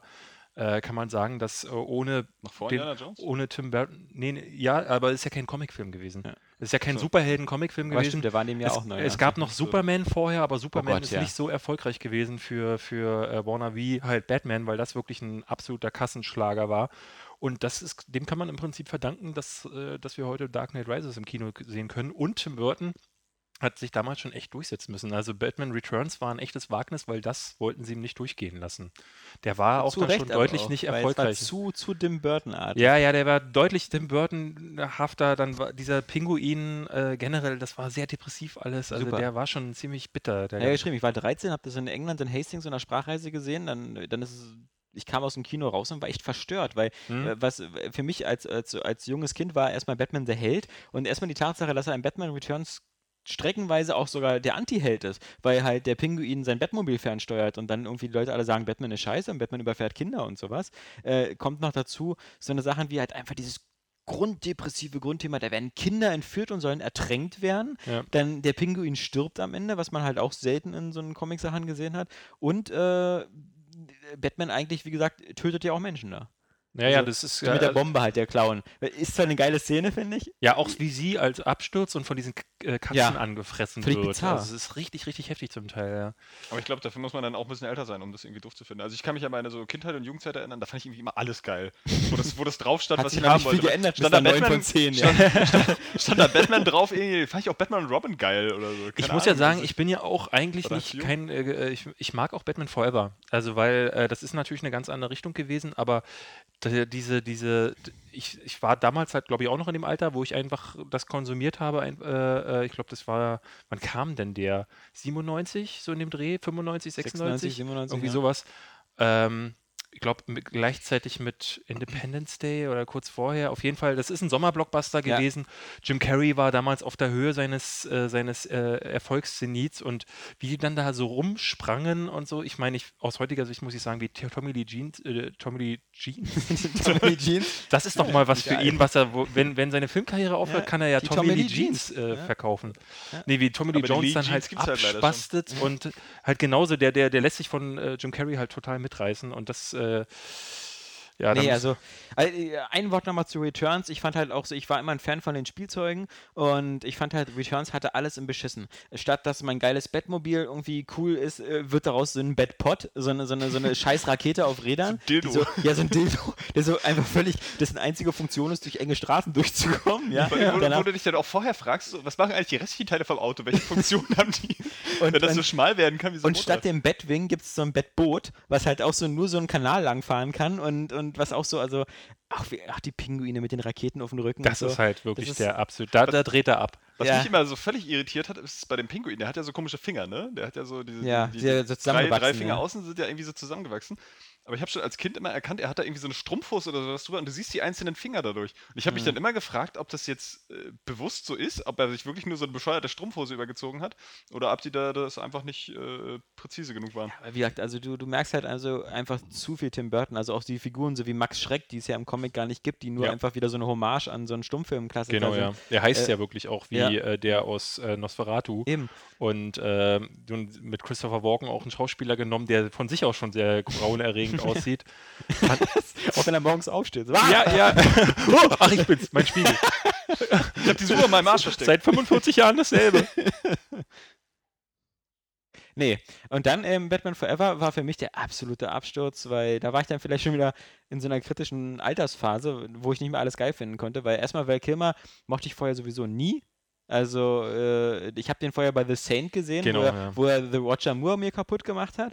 Ähm, ich fand ihn, er war, ich finde ihn auch hässlich. Also ich finde, also ob der nur seine Maske aufhat oder nicht, ich finde die Fresse einfach, das, das Ja. ist einfach, der ist einfach nicht, den nehme ich auch nicht ab, dass er irgendwie hier Dr. Chase Meridian oder irgendwie so da, da flach legt. Ich fand halt Jim Carrey, war ich damals, fand ich super nervig einfach, weil durch irgendwie die ganzen, äh, äh, Jim Carrey wurde ja erst so mit Truman Show irgendwie cool. Aber vorher war er halt irgendwie so der, der, habe der schon die Maske gespielt. Und das ja, die war schon Maske und noch schlimmer halt den, den Tierarzt. Ich muss, glaube ich, dazu sagen, äh, Ventura. tierische für mich, für, also da ich die Comics nie gelesen hatte vorher, äh, haben diese Figuren im Film für mich äh, die Bösewichte und auch Batman immer definiert. Also ich kannte vorher den Joker nicht, deswegen ist für mich Jack Nicholson die ultimative Verkörperung dessen gewesen. Genauso wie ich den Riddler vorher nicht kannte, außer aus äh, der uralten Serie. Da kamen die ja alle drin vor. Ähm, der erste Riddler war relativ harmlos, wenn man mal ehrlich nimmt, äh, Mhm. äh, ehrlich ist. Also der hat da nicht viel mehr gemacht, als seine Rä Rätsel aufzustellen. Aber diese Verkörperung von Jim Carrey, dachte ich, passt zu diesem manischen Typen eigentlich ganz gut. Deswegen hätte ich echt sehr gerne, lieber als Bane, jetzt gesehen, was Christopher Nolan aus einem realistischen Riddler rausholt. Also wie man den hätte umsetzen Mhm. können. Zumal Ähm, dieses Thema Rätsel, Labyrinthe und so ist ja Christopher Nolans Stammthema. eigentlich also. schon, ne? Also Ja. das hätte auch Zumal- eine schön Zumal vertragte Michael werden. das ja irgendwie nach, nach The Dark Knight wohl gesagt hat, als er gefragt wurde, so, ähm, ja, wie man das dann im dritten Teil noch steigern will. Ja, ganz einfach, mit Philip Seymour Hoffman als äh, Pinguin und Johnny Depp als Riddler. Mhm. So, Ja, das ja, war da dachte ich auch schon. Das hat, das aber auch, das hat aber auch äh, irgendwie der, der Warner-Boss, äh, der selber hat sich das ja gewünscht und auch so. da war es wieder so, dass Christopher Nolan gesagt hat, nein, er möchte Bane haben und musste sich da durchsetzen gegen, also, weil Alan, Alan Horn Ich möchte meine so, halbe Inception-Besatzung wieder dabei haben. Ja, ja, genau. Und Tom Hardy kann einfach nicht den Riddler spielen. Alan, Oder den Pinguin. Tom Hardy konnte sich die ganzen äh, Rätsel nicht merken, deswegen haben wir ihm einfach einen neuen äh, Bösewicht auf den äh, Leib geschrieben. Ja, Nee, aber ähm, und ich glaube deswegen eben auch so, so die Differenz, weil das Seltsame war halt, ich fand halt auch diesen, ich fand bei Batman Forever diesen, di- diesen Look fand ich halt wirklich schrecklich und dann wurde der auch noch so, nicht nur, dass es so extrem knallbunt war, sondern dann wurden eben auch noch so, so, ähm, diese, diese, diese, diese Riddler-Sache mit den Gehirnströmen und so. Das, das Ja, ja. wirkte alles so extrem cheesy, wo die sich dann gegenseitig irgendwelche Gedanken aufsaugen und sowas. Ähm, plus am Ende dann diese, diese, also diese Entscheidung wieder, für wen entscheidest du dich und dann schmeißt er die Münzen runter und sowas. Ich fand das alles, ich fand, nachdem ich aus Batman Returns rauskam, war ich zwar depressiv, weil es alles so düster war, aber irgendwo war mir das dann irgendwie zu, zu kindisch. Weil ich was anderes erwartet hatte. Und deswegen bin ich einer von den ganz, ganz wenigen auf diesem Planeten, die dann aber Batman und Robin gar nicht so scheiße Echt? fand. Weil ich dann einfach Okay. aufgegeben hatte. Und ich hatte das Gefühl, die Schauspieler und der Regisseur auch. Weil, weil das einfach so absurd war. Also ich muss sagen, ich habe damals sehr viel gelacht im Kino. Über, ich fand so Also ich, Sachen äh, wie mit ich- der Bet-Visa-Karte und so, ich habe da gelacht. echt, ja. Weil, weil ich es nicht mehr, weil, weil, weil Batman Forever alles zerstört hatte. Ja, also ich fand, ich fand, diese Zerstörung kam halt wirklich erst mit äh, Batman und Robin, weil da war, da wirkte man, wirk das wirkte wirklich wie, ähm, keiner hat einen Plan, keiner hat Lust. Also der Einzige, der wirklich Spaß dabei hatte, war scheinbar Arnold Schwarzenegger. und äh, wenn ich mir die, äh, es, gibt Eismann zweimal klingelt. ja, es gibt ja so Ja. Quo Quotes, Ja, ja. Sachen auf äh, äh, YouTube. Alles mit Ähm, Eis. Äh, who, äh, was, äh, what kills the dinosaurs? The Ice Age! Let's break some ice. Genau. genau. Aber ich muss sagen, also, wie gesagt, ich war da ja noch jünger und ich fand gerade auch die Optik und das Design als äh, Kind ziemlich geil. Also ich fand, da gab es ja dann auch wieder Actionfiguren oder so. äh, Die sahen ja im Film schon aus wie Actionfiguren, ja. Du bist ja echt Mr. Scheißmeinung. Hallo, ey, ich war da 12, 13 oder so, ja. Also ich darf die dann auch irgendwie so blöd finden oder so geil finden. Weil ich fand auch diese, diese ganze Neon-Optik so, das, das war irgendwie cool. Also ich Fand die, fand die nie besser irgendwie als die ersten. So. Ich fand auch, dass das. Aber wie gesagt, man hast, du hast doch als Kind, da hast du doch auch noch gar nicht so diese krasse Meinung. Du konsumierst das doch alles irgendwie. Und wenn das genug Spektakel bietet, ist das doch irgendwie cool. So, wenn du siehst, wie Robin dann am Ende den Two-Face aufs Maul haut, indem er da lauter Münzen in die Münzen wirft, irgendwie, äh. Spoiler übrigens. ja, danke. Echt mal. Scheiße. aber, ähm, aber ich Das fand war, zum Beispiel ey, auch die. ich wieder- fand Batman und Robin, wie hießen die nochmal? Silverstone, Alicia Ja, Silverstone. der Batgirl. Das war ja, das war ja ein totales Desaster vor dem Dreh, weil ähm, als äh, äh, Joel Schumacher hatte die ja gecastet, da war sie noch so clueless-mäßig, so Mhm. schlank und blond und dumm. Und als sie dann auf dem Set ankam, hatte sie die irgendwie dumm? 40 Kilo zugenommen oder so und passte nicht mehr in ihr Ding rein, in ihr Kostüm. Und dann musste sie sich runterhungern und äh, ist dann irgendwie aber trotzdem vor Dreh Drehbeginn nicht mehr auf dem Stand äh, irgendwie angekommen, wo sie sein sollte. Deswegen, als sie das, das, die Tür das erste Mal aufmacht und mit ihren Mopsbäckchen da steht, ich dachte, das kann doch nicht wahr sein. Wie, wie fail ist denn das? Und dann halt mit diesem Chris O'Donnell, den man danach und davor nie wieder gesehen hat, zurecht, äh, äh, bildet sie ein schönes Pärchen der Belanglosigkeit. Und das einzig Interessante waren halt einfach die Nippel von Batman. Ja. Und Vor allem, weil Batgirl keine Nippel hatte, was sehr verwirrend Ja, war. das war sehr verwirrend, ja. Aber das hätte in Amerika ja wieder Proteststürme nach sich gezogen. Nee, also ich meine, es gab, es, es, der Film hat also so viele. äh, Das, das, das Lustige ist ja, dass seltsamerweise diese Mr. Freeze-Figur, die fand ich halt, also ich war halt immer Arnold Schwarzenegger-Fan. Ja, ich auch. Deswegen fand ich die Freeze Wer auch nicht? doch wieder irgendwie lustig. Ja, ja. Und äh, zum Beispiel Poison Ivy fand ich super scheiße. Ja. Ich kannte bis dahin auch Uma Thurman gar nicht. Die habe ich erst viel später halt so mit Kill Bill und Producers und sowas. Also vorher war die mir unbekannt. Ja, ich kannte sie Ich halt glaube, da durch war ich Pulp ja aber Fiction schon raus, schon. Ja. schon in dem Alter. ja, Durch? Pulp Fiction kannte man sie ja Stimmt, damals okay, schon. doch, kannte ich, ja dann. Aber, Ich aber hab nicht, nicht damals habe ich, also zum Beispiel, als ich damals Pulp Fiction gesehen habe und so, da habe ich nicht, nicht immer wirklich so, weißt Ich du, hab- nicht ich hab- so tief interessiert. So Ich habe halt ach, immer, wie heißt die denn? ich habe immer onaniert, während ich Pulp Fiction geguckt habe, ähm, äh, während der Szene mit Bruce Willis, aber äh, Ja. da, deswegen ist mir so ein bisschen und, auch und, äh, äh, man Christopher Walken, die Szene mit Bruce Ja. Willis und Christopher Äh, nee, äh, es ist halt, äh, es ist halt im Prinzip auch nochmal eine Vorwegnahme von Dark Knight Rises gewesen, weil Bane ja da das erste Mal drin vorkam, als äh, Typ, der folgende Sätze zu sagen hatte. Der hat ja überhaupt, gespielt von Ralf Möller. der hat ja überhaupt nicht gesprochen. Der hat ja auch mal Venom in sich drin. Also, man muss ja auch sagen, ähm, also dazu können wir ja bestimmt auch noch kommen, halt so was, was so die Comicvorlagen angeht und wie ernst, also äh, es gibt ja sehr unterschiedliche äh, Phasen. Äh, auch in jedem Film gibt es Momente, wo sich die Leute eher an die Comicvorlagen halten und dann, also auch Nolan, gibt es in manchen Momenten, ist er ganz nah bei der Comicvorlage, in manchen ist er total weg und denkt sich eigenen Scheiß aus, Ja, ja. der total kaputt ist. Ähm, Bei Bane ist es jetzt eigentlich am, äh, am krassesten. Also der Charakter Bane ähm, Genau. entspricht dem in den Comics schon sehr, sehr stark, weil die Origin-Geschichte wird aber auf Talia umgeschrieben. genau die Origin-Geschichte ist falsch und Ja. ähm, halt das mit dem Venom kommt auch nicht drin vor. Nee. Ja. Und wie gesagt, die, die Origin-Geschichte ist halt eigentlich, eigentlich so, wie, wie, wie äh, Christian Bale als äh, Bruce Wayne das in, dem, in diesem äh, Höllenloch da erzählt bekommt. So ist eigentlich die eigentliche Origin-Geschichte, denn er ist wirklich dieser Einzelne, äh, der, der der Hölle aufgewachsen ist. So wird es jedenfalls, so habe ich das in den Comics auch verstanden. Und das wird dann halt plötzlich auf äh, Talia äh, Al Ghul Razor sowieso, ne? Ähm, wie heißt die Talia Talia Al Ghul. Al Ghul äh, Aber können wir hier auch gleich mal kurz klären, was mit dem äh, Bane eigentlich passiert ist? Ich habe das nicht aber, so ganz aber, geschnallt. Können wir gleich machen. Aber nur mal ein letztes Wort nochmal zu, zu, zu Batman Forever und, und überhaupt den Joel Schumacher-Sachen. Ich fand eben auch da wieder, ich bin halt so ein, so ein, so ein, so ein, so ein, so ein, so ein, so ein, Schwarzenegger. so ein Fetischist von diesen, von diesen Gadgets. Und deswegen zum Beispiel bei James Bond und so. Ich fand das immer geil. Ich fand den Lotus geil, der sich in U-Boot verwandeln konnte und so. Wollte ich immer als Spielzeugauto haben und so. Und ähm, ich fand auch die, das, das Design der Fahrzeuge und so, fand ich so schlimm bei den Schuhmachern-Sachen. Und vor allem, es sah so billig aus. Das Batmobil bei denen, das hat ja diese riesen Flügel gehabt. Und die wippten immer Ja, so ja, in den. Kulissen. Das also das, das sah, das sah immer so aus, als ob das auch so, das, das, als ob das auch nicht, als ob die nicht um eine Kurve fahren können. Das war halt auch, ich, ich konnte auch nicht verstehen, warum er den Weg gewählt hat, dieses, also dieses, dieser optische, dieses optische Gimmick, ähm, die ganze Szenerie in verschiedenen Lichtstufen abz- auszuleuchten. Der hatte ja dieses Zirkushafte. Mhm. Ja. Das, das hat das Ganze so überdreht, dass es aber auch so studiohaft wirkte. Also Ja. jedes, jedes Set sah auch wie eines aus, weil durch äh, diese verschiedenen Lichtstufen, hier war ein gelber Spot, da war ein grüner Spot und die haben sich zum Teil über, überlagert, sah das Ganze halt echt aus, als hätte da irgendeine Schülergruppe ein Theaterstück aufgeführt in der, in der Mensahalle.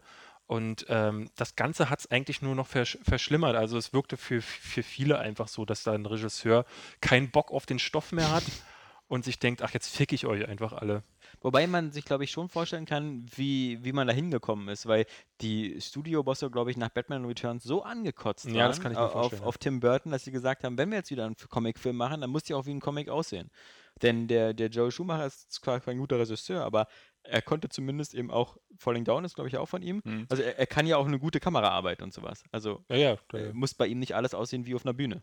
Wie Indiana Jones 4. Das muss, muss, muss nicht sein. Ähm, genau, und dann eben hatte das Franchise so fünf, sechs Jahre ähm, Zwangspause und dann, dann passierte wieder was Lustiges, was ja jetzt öfters passiert.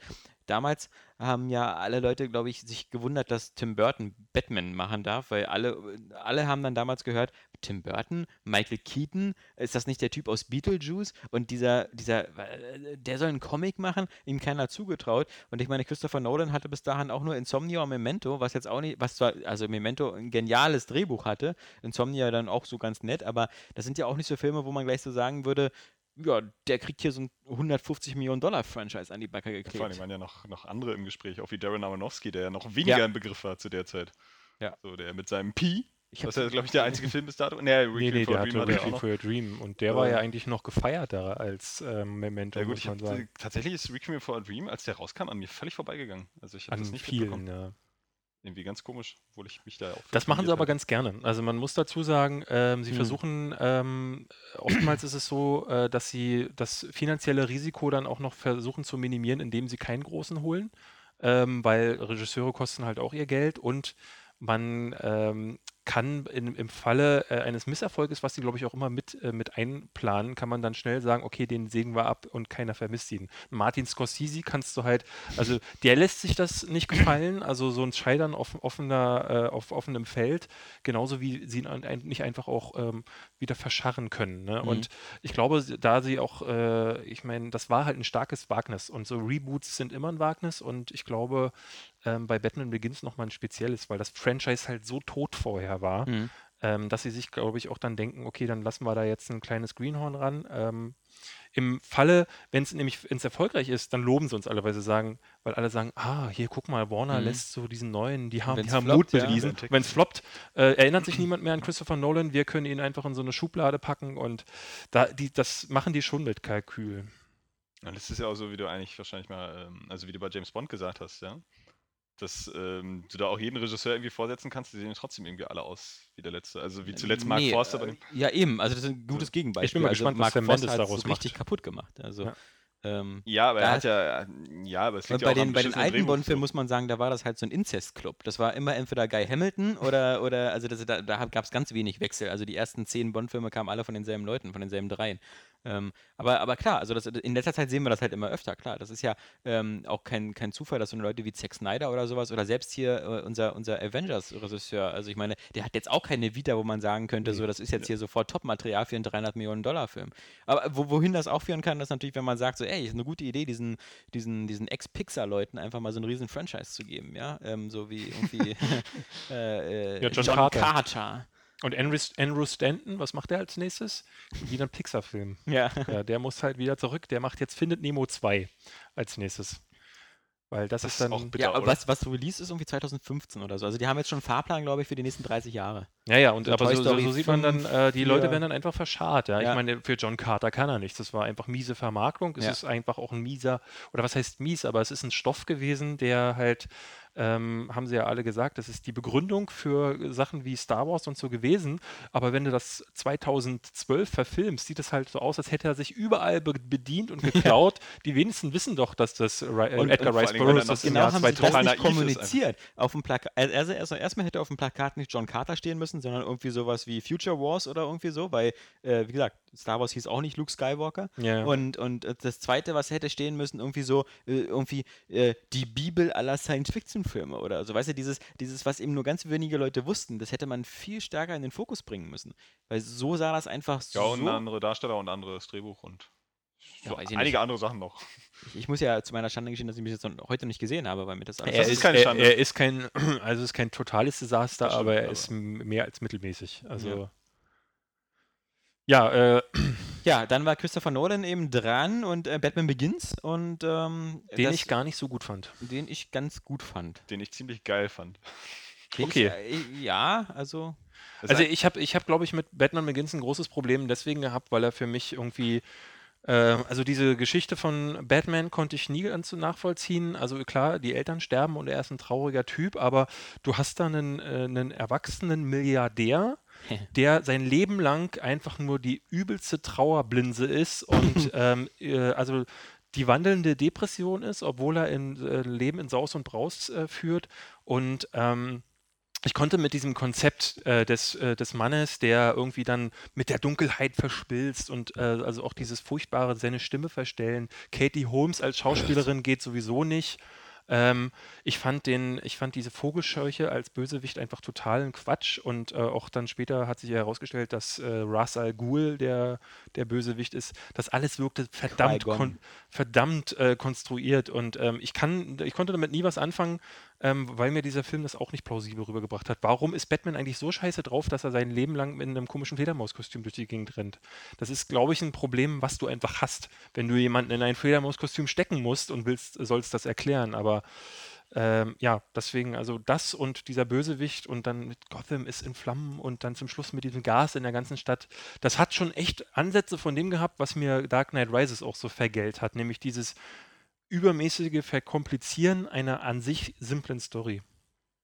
Ja, ich muss sagen, was mir damals sehr gut gefallen hat, ähm, deswegen äh, noch ein bisschen zwiespältig, weil es gab auch Sachen, die mich gestört haben, aber ähm, äh, diese, diese Gründung in einer realistischen Welt, Ja. fand ich, das war halt ziemlich gut. Und ich fand halt diese ganze Origin-Geschichte von Batman, ähm, jetzt nicht unbedingt das mit der Gesellschaft der Schatten, aber so, dass er selber so dieser, dieser, diese, diese, diese Selbstfindungstour macht, wo er dann eben auch zum Beispiel so lernt, äh, wo er sich selbst bestiehlt und dann in diesen Knast reingehen lässt. Das fand ich waren ziemlich geile Szenen, wo er sich auch durch den Knast durchprügelt oder ihn dem Polizist dann schlägt und sagt so, äh, du, äh, ich glaube nicht, dass der Besitzer dieser Ware einverstanden ist, dass du hier Sachen klaust und er meint dann so, ja, aber ich bin kein Dieb und dann siehst du, dass es die Kisten von Wayne, Wayne Industries sind, also äh, noch nicht mal in seiner Aufrichtigkeit traut er sich noch nicht mal so irgendwie wirklich Scheiße zu bauen äh, und, und diese ganze diese ganze Trainingsphase fand ich cool. Ich fand ähm, diese ganze die Figur Lucius Fox fand ich ziemlich geil. Auch diese, diese ähm, zum Beispiel das, das Batmobil wieder fand ich einfach war das, fand, geil. ich- das fand ich auch geil. ähm, das war einfach so der Tumblr. Das hatte so einen richtigen Namen und, und Nee, vor allen Dingen, weil es auch, äh, sie haben es mit, ähm, also in den Action-Szenen haben sie es mit Druck und Bass Ja. inszeniert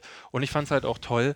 Ich meine, dass es einfach kein Batmobil war, sondern dass es einfach ein militärisches Ja. Fahrzeug war, dass du auch, äh, äh, ja, also das fand ich super. Also das, Ich meine, die, das, das Grundgeheimnis von Batman ist ja eigentlich, dass wir alle, glaube ich, alle Jungs oder so irgendwie immer sagen so, wenn ich jetzt ganz viel Geld hätte und so, dann könnte ich das auch sein. Also Ja. das sagen wir ja nie bei Superman, weil wir ja nicht sagen so, wenn ich aus einem anderen Planeten kommen würde. das ist einfach so. Und, und, und Batman, finde ich, hat halt immer so, der ist halt so, so, so realistisch halt wie ein James Bond. Also James Bond kriegt halt alles von der Regierung ähm, und Batman kauft sich den Scheiß halt alles selbst. als ich aus dem Alter herausgewachsen war, dass ich das für gegeben Woche. Äh, genau, als ich das für gegeben hingenommen habe, dass der Joker halt einfach jedes Mal tausende Henchmen an der Hand hat, die alle für seine Sache kämpfen, ohne, und ich dachte mir immer, also an, anfangs habe ich es nicht hinterfragt, aber irgendwann dachte ich dann, wofür, wie bezahlt er die? Ja. Äh, Wie überredet der die, die jedes Ja. Mal auf die Fresse zu bekommen? Und wo nehmen die die immer her? Und dann kam irgendwann ein Punkt, wo ich dachte, wo hat Batman die Scheiße eigentlich her? Der darf doch, niemand darf doch wissen. Und das fand ich super, dass es jetzt so gelöst wird, dass da quasi ein Mann eingeweiht ist und so eine militärische Abzweigung von Genau. Van- Wayne Enterprises hat da irgendeine ganze Menge Scheiße gebaut und er lässt sich die einfach, er tut die dann selber umfräsen in Bettsachen. das fand ich richtig gut Ja. gemacht. Also ich fand, muss auch sagen, ich fand, fand diese Ausbildungsgeschichte zum Beispiel auch echt geil, weil das, weil das auch nochmal äh, relativ äh, eine plausible Erklärung dafür war, warum er halt auch ein geiler Kämpfer ist und so. weißt Das du? zum Beispiel auch, ja. In, in, in den alten Batman so, er, er kann das irgendwie alles, aber du fragst dich, ah, wo hat er Kampfsport gelernt? Warum ist nicht irgendwie einer noch krasser? Aber er hat halt bei irgendeiner Ninja-Geheimorganisation gelernt, die einfach die krassesten Wichser sind, ja?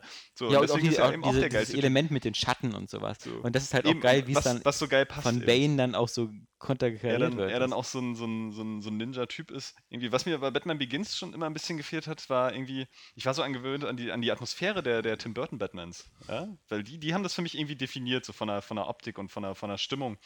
Und hier war das eben so, so krass realistisch. Also, das ist ja heute natürlich ähm, Methode, die dann dazugehört und die auch geil ist. Aber es äh, fehlt ein bisschen so an, an, an, an dieser Comic-Stimmung. Aber ich fand die jetzt inhaltlich zum Beispiel, ich habe den ja neulich auch gerade dann wieder nochmal gesehen, man muss sich da ein bisschen reinversetzen. So. Es sind ja halt auch extreme Charaktere. Wenn jetzt so ein Typ sich wirklich in so eine Maske steckt und sowas machen will, äh, na klar, da muss man erstmal schlucken, um das dann irgendwie auch für sich äh, nachempfinden zu können.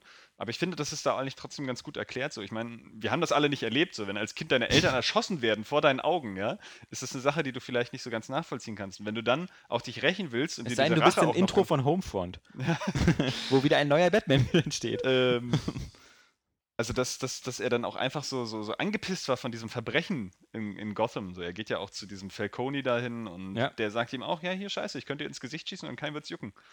So, und da merkt er dann irgendwie, ähm, keine Ahnung, er will es anders machen so und er will mit seinem Geld was anderes machen. Irgendwie. Und die Bullen sind ja auch alle korrupt. Also das wird ja alles, dass Gotham so richtig äh, äh, verdorben ist, wird ja im ersten Teil noch echt gut äh, präsentiert. Also, dass du da gar nichts mehr machen kannst, dass es da nicht einen, einen integren Polizisten mehr gibt und er eben was anderes sein muss. Er kann kein Polizist werden, irgendwie, um, um, um dieser Stadt zu helfen. So, und als, nur als Milliardär kann er es auch nicht, weil er damit eben auch irgendwie nur Geld in Ecken pumpt, die auch alle korrupt sind. Und von daher finde ich das äh, schon halbwegs nachvollziehbar. Und naja, und dass er so depressiv ist, ich, Du kennst es ja aus deinem Leben. Ne? genau, Also, genau. Da muss man natürlich Also, sagen, Ich muss jeden Donnerstag hierher kommen und das, äh, das hältst du nicht aus. Ja. Nee, ähm, ja, aber das. Ähm, Also diese traumatische und halbwegs diese, diese Wut, die, kann ich schon, schon, schon also das habe ich, habe ich immer, damit hatte ich kein Problem. Also ich finde so die Motivation so grundsätzlich, ich finde es halt bloß eben, spannend, was daraus gemacht wird, weil der erste Tim Burton hat ja immer diese, diesen Dualismus gemacht, so ich habe dich erschaffen, ich habe dich erschaffen, ich habe dich erschaffen und ähm, ich finde bei Nolan ist halt, der, der ist ein bisschen gewitzter, weil und das, das wird halt, glaube ich, erst über diesen, über, über alle drei Teile klar, dass das Nolan halt irgendwie auch mehr zeigen will, so, dass, dass Batman wirklich, da, da durch die Tatsache, dass Bruce Wayne Batman wird, führt er zu so einer Eskalation. Ja. Weil, weil dann kommen plötzlich erst die ganzen Superschurken. Zwar gab es vorher so eine, so eine, so eine Mafia-Typen und so, aber diese, diese, diese, der Joker und Bane und sowas, die kommen eigentlich alle erst ähm, mit, mit, mit dem Erscheinen von Batman. Dahingehend muss man wirklich sagen, dass der zweite Teil vor allen Dingen Ja. der, der vielschichtigste Ja, war. auf jeden also Fall. auf äh, vielen Ebenen. Also auch gerade, weil es da halt darum geht, dass äh, äh, der Joker dann halt auch sagt, äh, dass wir beide ohne einander nicht existieren Ja. könnten. Mhm. Und äh, das, das, also da, das fand ich auch super, das stimmt. Und da merkt man dann halt auch vor allen Dingen, ähm, es gab da einige Szenen, ähm, die, ich, die, die, die auf den äh, ersten Blick irgendwie untergehen, aber wo man dann denkt, so, äh, wie krass dieser Charakter auch ausdefiniert ist in Nolans Welt. Also wo er mit dem Motorrad auf ihn zufährt im zweiten Teil. Ja. Jetzt springe ich schon ein bisschen vor, aber bei Dark Knight, ja. und dann ähm, weicht er aus und ähm, also dieser Batman ist grundgut und zwar in seiner kompletten Einstellung. Ja. Ähm, und äh, das finde ich irgendwie. Äh, sprengt auch keine Zirkusclowns in die Luft. Nee, also das ist m, zwar irgendwie auch ein bisschen naiv und ein bisschen kitschig, möchte ich meinen, aber so konsequent. Ähm, also was, was der Nolan kann, äh, ist halt einfach auch Charaktere ausfeilen. Wobei das ja eigentlich fast eher so sein Bruder macht, Jonathan Mhm. Nolan, der die Br- Drehbücher mit dem David Goya zusammenschreibt. Aber das zieht sich ja auch eben dann durch, durch, durch alle drei Teile. Durch alle Eben drei das, Teile, Das ja. fängt ja. Das fängt ja im ersten schon an, wo er sich ja wirklich noch rächen will. Wobei im dritten So. Teil finde ich, finde ich, den finde ich von der, ähm, von der Ausstaffierung der Charaktere wirklich am allerschwächsten und das gilt für alle Charaktere, die so an Bord sind. Ja, das ist immer. Ja, also bleiben wir erstmal noch mal Ja, kurz bei genau. Dark Knight. Also ich, was, was ich halt eben äh, bei Dark Knight einfach ähm, erstmal, äh, man kann es einfach nicht genug sagen. Ich finde, also Dark Knight lebt von Heath Ledger. Ja. Und es, es, ist, es, ist, ist es, ist wirklich, es ist Verbrechen, äh, dass der Mann so früh gestorben ist, weil ähm, äh, das ist halt. Äh, also ich fand zum Beispiel Jack Nicholson, ja, der den ersten Joker gespielt hat. Jack Nicholson hat sein Gesicht weiß angemalt und war Jack Nicholson. Sorry, also ich meine, Genau. das ist, war ein ganz, ganz, ganz kleiner Sprung so, weil, weil die Figur, die er bei Shining spielt oder so, die ist nur schon fast selber der Joker, ja. Und klar, er musste noch diese Mundprothese haben, die ihn Aber er war ein guter Joker dadurch. Also äh, Äh, ich glaube, ja. Jack Nicholson ist selber schon zu viel Joker, als, als dass man ihn hätte nicht besetzen dürfen. Bei äh, Heath Ledger war halt einfach diese Totalwandlung äh, Ja. einfach das Geniale. Und ich glaube, ähm, da passt auch einfach nochmal dazu, du kanntest den Typen ja nur aus Ritter aus Leidenschaft Ja. und zwei kleineren und Produktionen. Brokeback Mountain. ja, Brokeback Mountain. Halt, äh, Also der, ich, ich kannte den nicht, aber also du so von den Postern, die bei dir zu Hause hängen. Ja, ne, und halt auch den Schwulenpartys, wo ich halt öfters mal mein, äh, meinen Arsch rumreichen muss. äh, ja, das, also da, da, da muss ich sagen, das ist halt eine totale Wandlung gewesen und äh, wenn man Nolan Glauben schenken darf, dann hat der ja auch nichts vorgegeben. Also äh, äh, zu dem Zeitpunkt, wo der gecastet wurde, gab es ja den Aufschrei im Internet, keiner wollte Heath Ledger haben.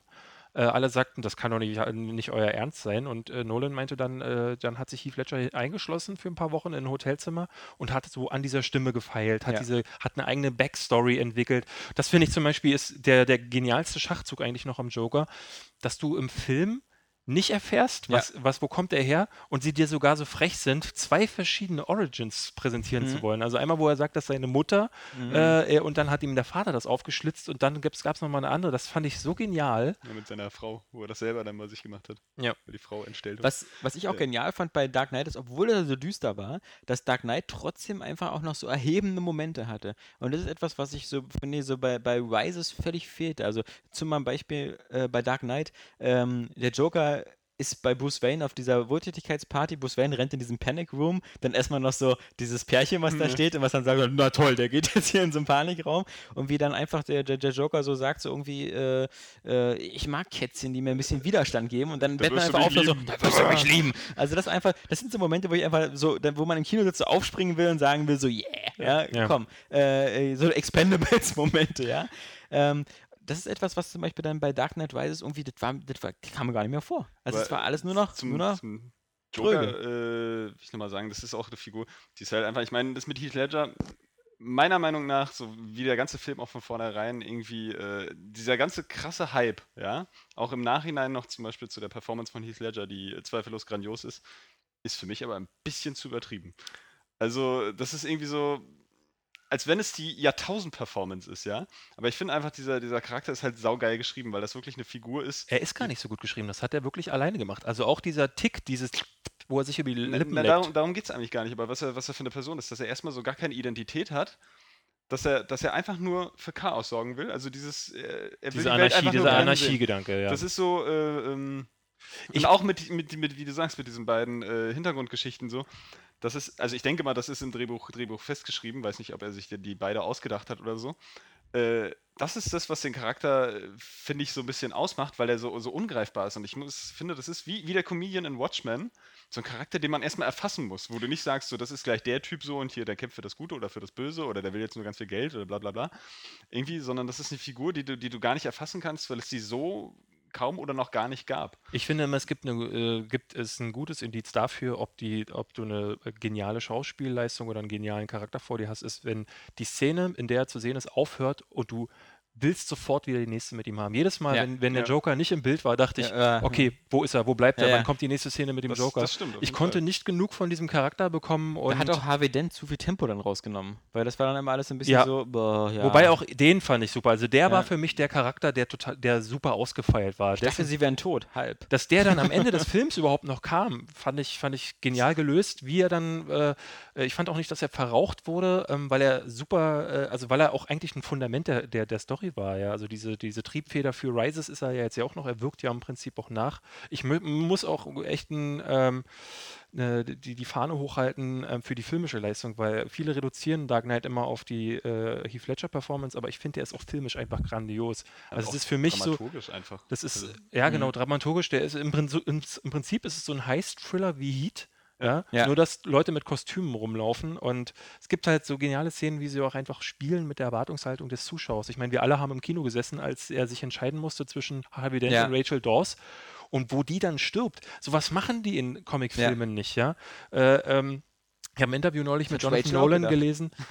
Ich habe neulich ein Interview mit Jonathan Nol- Nolan gelesen, wo der meinte, so, äh, sie haben vorher überlegt, äh, wie kommen sie aus dieser Situation raus und dann haben sie zusammen irgendwie ge- gesessen und gesagt, okay, lassen wir sie doch einfach mal sterben. Und alle mussten grinsen, weil äh, genau das halt passiert, was auch im Kino dann die Folge war. Wir alle waren baff, ähm, weil sie dann halt auch diese Exp äh, Expectations total äh, gesch Ja. geschettert haben. Und danach war im Prinzip auch so ein bisschen so der Weg gelegt, äh, die totale Anarch Anarchie, weil du, du, du wusstest, okay, ab hier kann alles passieren in diesem Film. Und äh, also das fand ich. Hat sich ja auch so geil hochgeschraubt. So. Das war ja immer wieder, immer, wenn, wenn, wenn der Joker irgendwas gemacht hat oder so, oder sie versucht haben, das irgendwie dann noch zu lösen, kam er mit dem nächsten Problem an und hat es irgendwie so aufgelöst. Das hat sich ja richtig, also diese Dramatik schraubt sich Ja. ja, total hoch bis zu dieser Nummer mit dem Schiff. Das fand ich am, mit den das Schiffen war der einzige Schwachpunkt im Film. Das war mir zu kitschig mit die Leute, die tun sich dann zusammen am Ende und äh, was und hast der, du der? Oberkriminelle ist eigentlich dann wieder so ein ganz guter, Ja. dieser große Schwarze, der sagt so, hier, gib mir mir, gib mir das. Und Ja. Sowas finde ich aber eigentlich immer gut.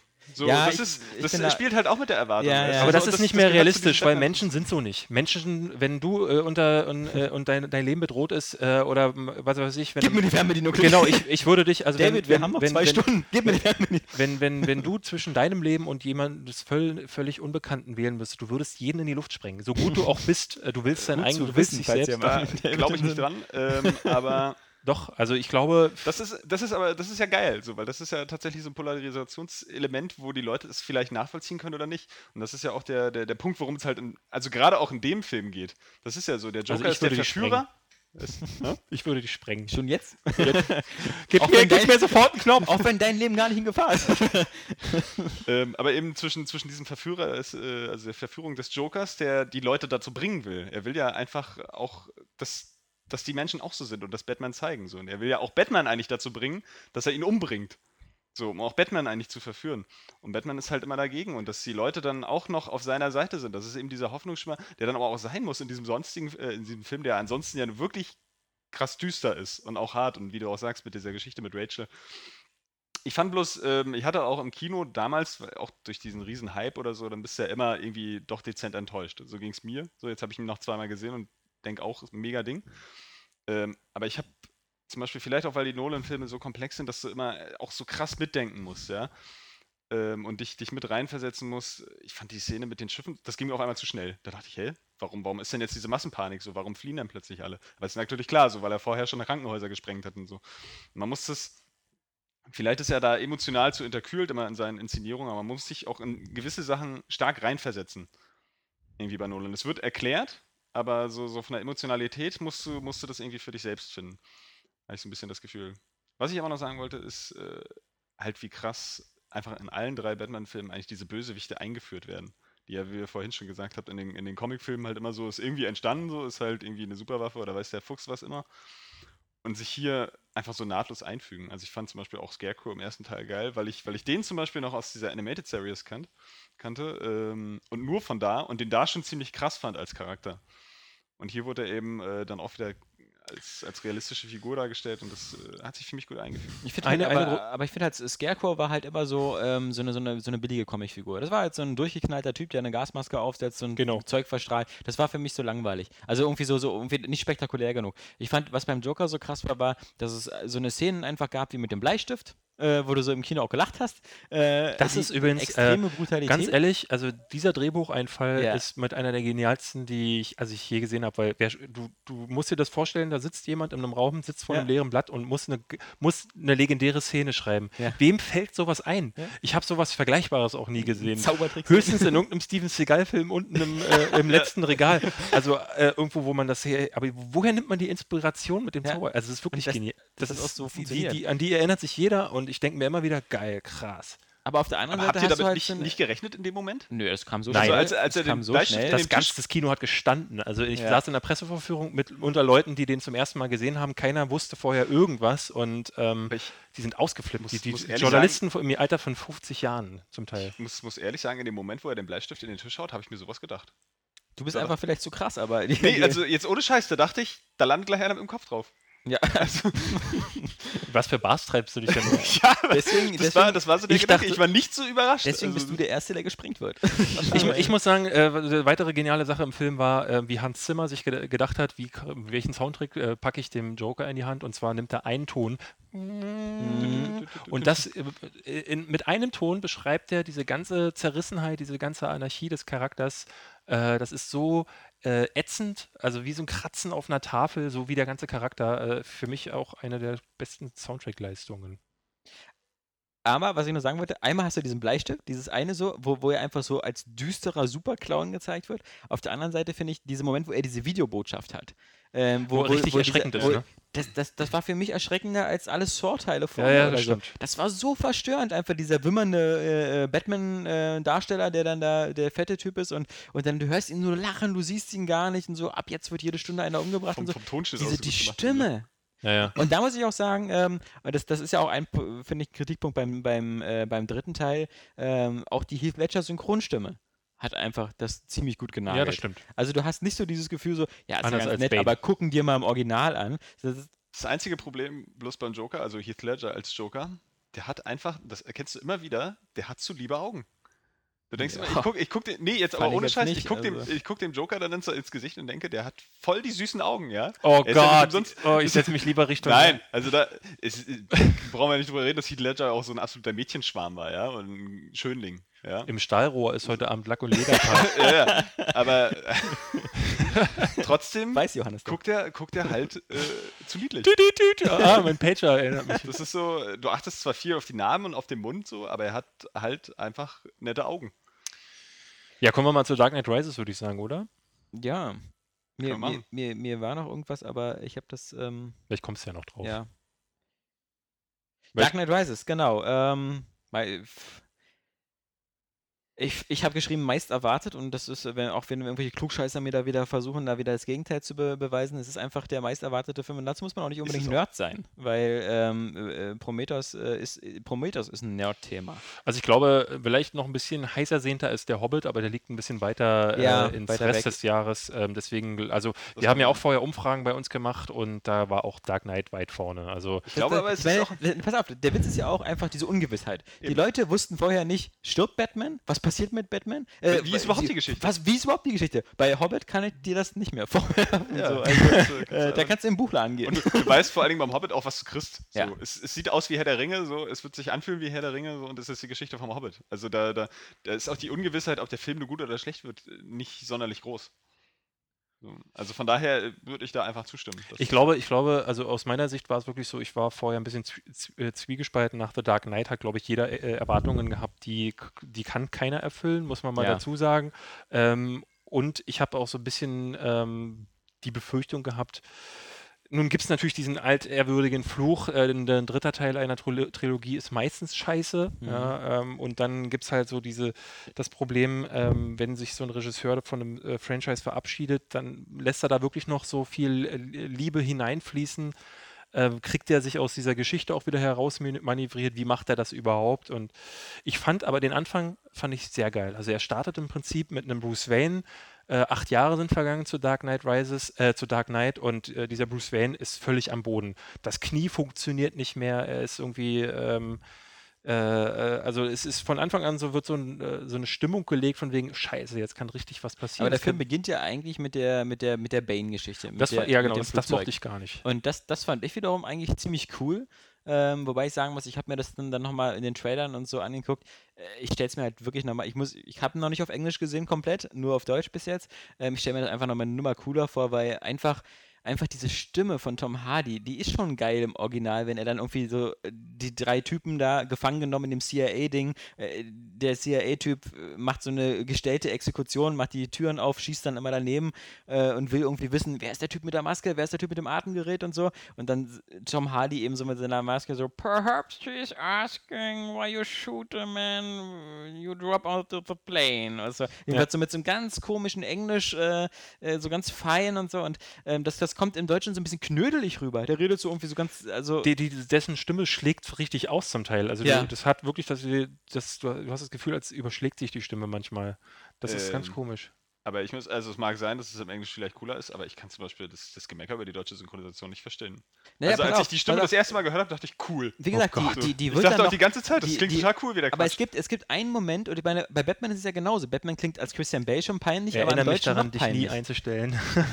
Aber es gibt diesen ganz peinlichen Moment, wo, dann, dann später halt, nur ein kleiner Vorgriff, wo halt eben Batman und Bane gegeneinander kämpfen und das ist echt wie die Paralympik der Synchronsprecher. Ja. Das ist dann so. Also das ist, das ist Ich muss Und dann kommt Miranda Tate rein. Und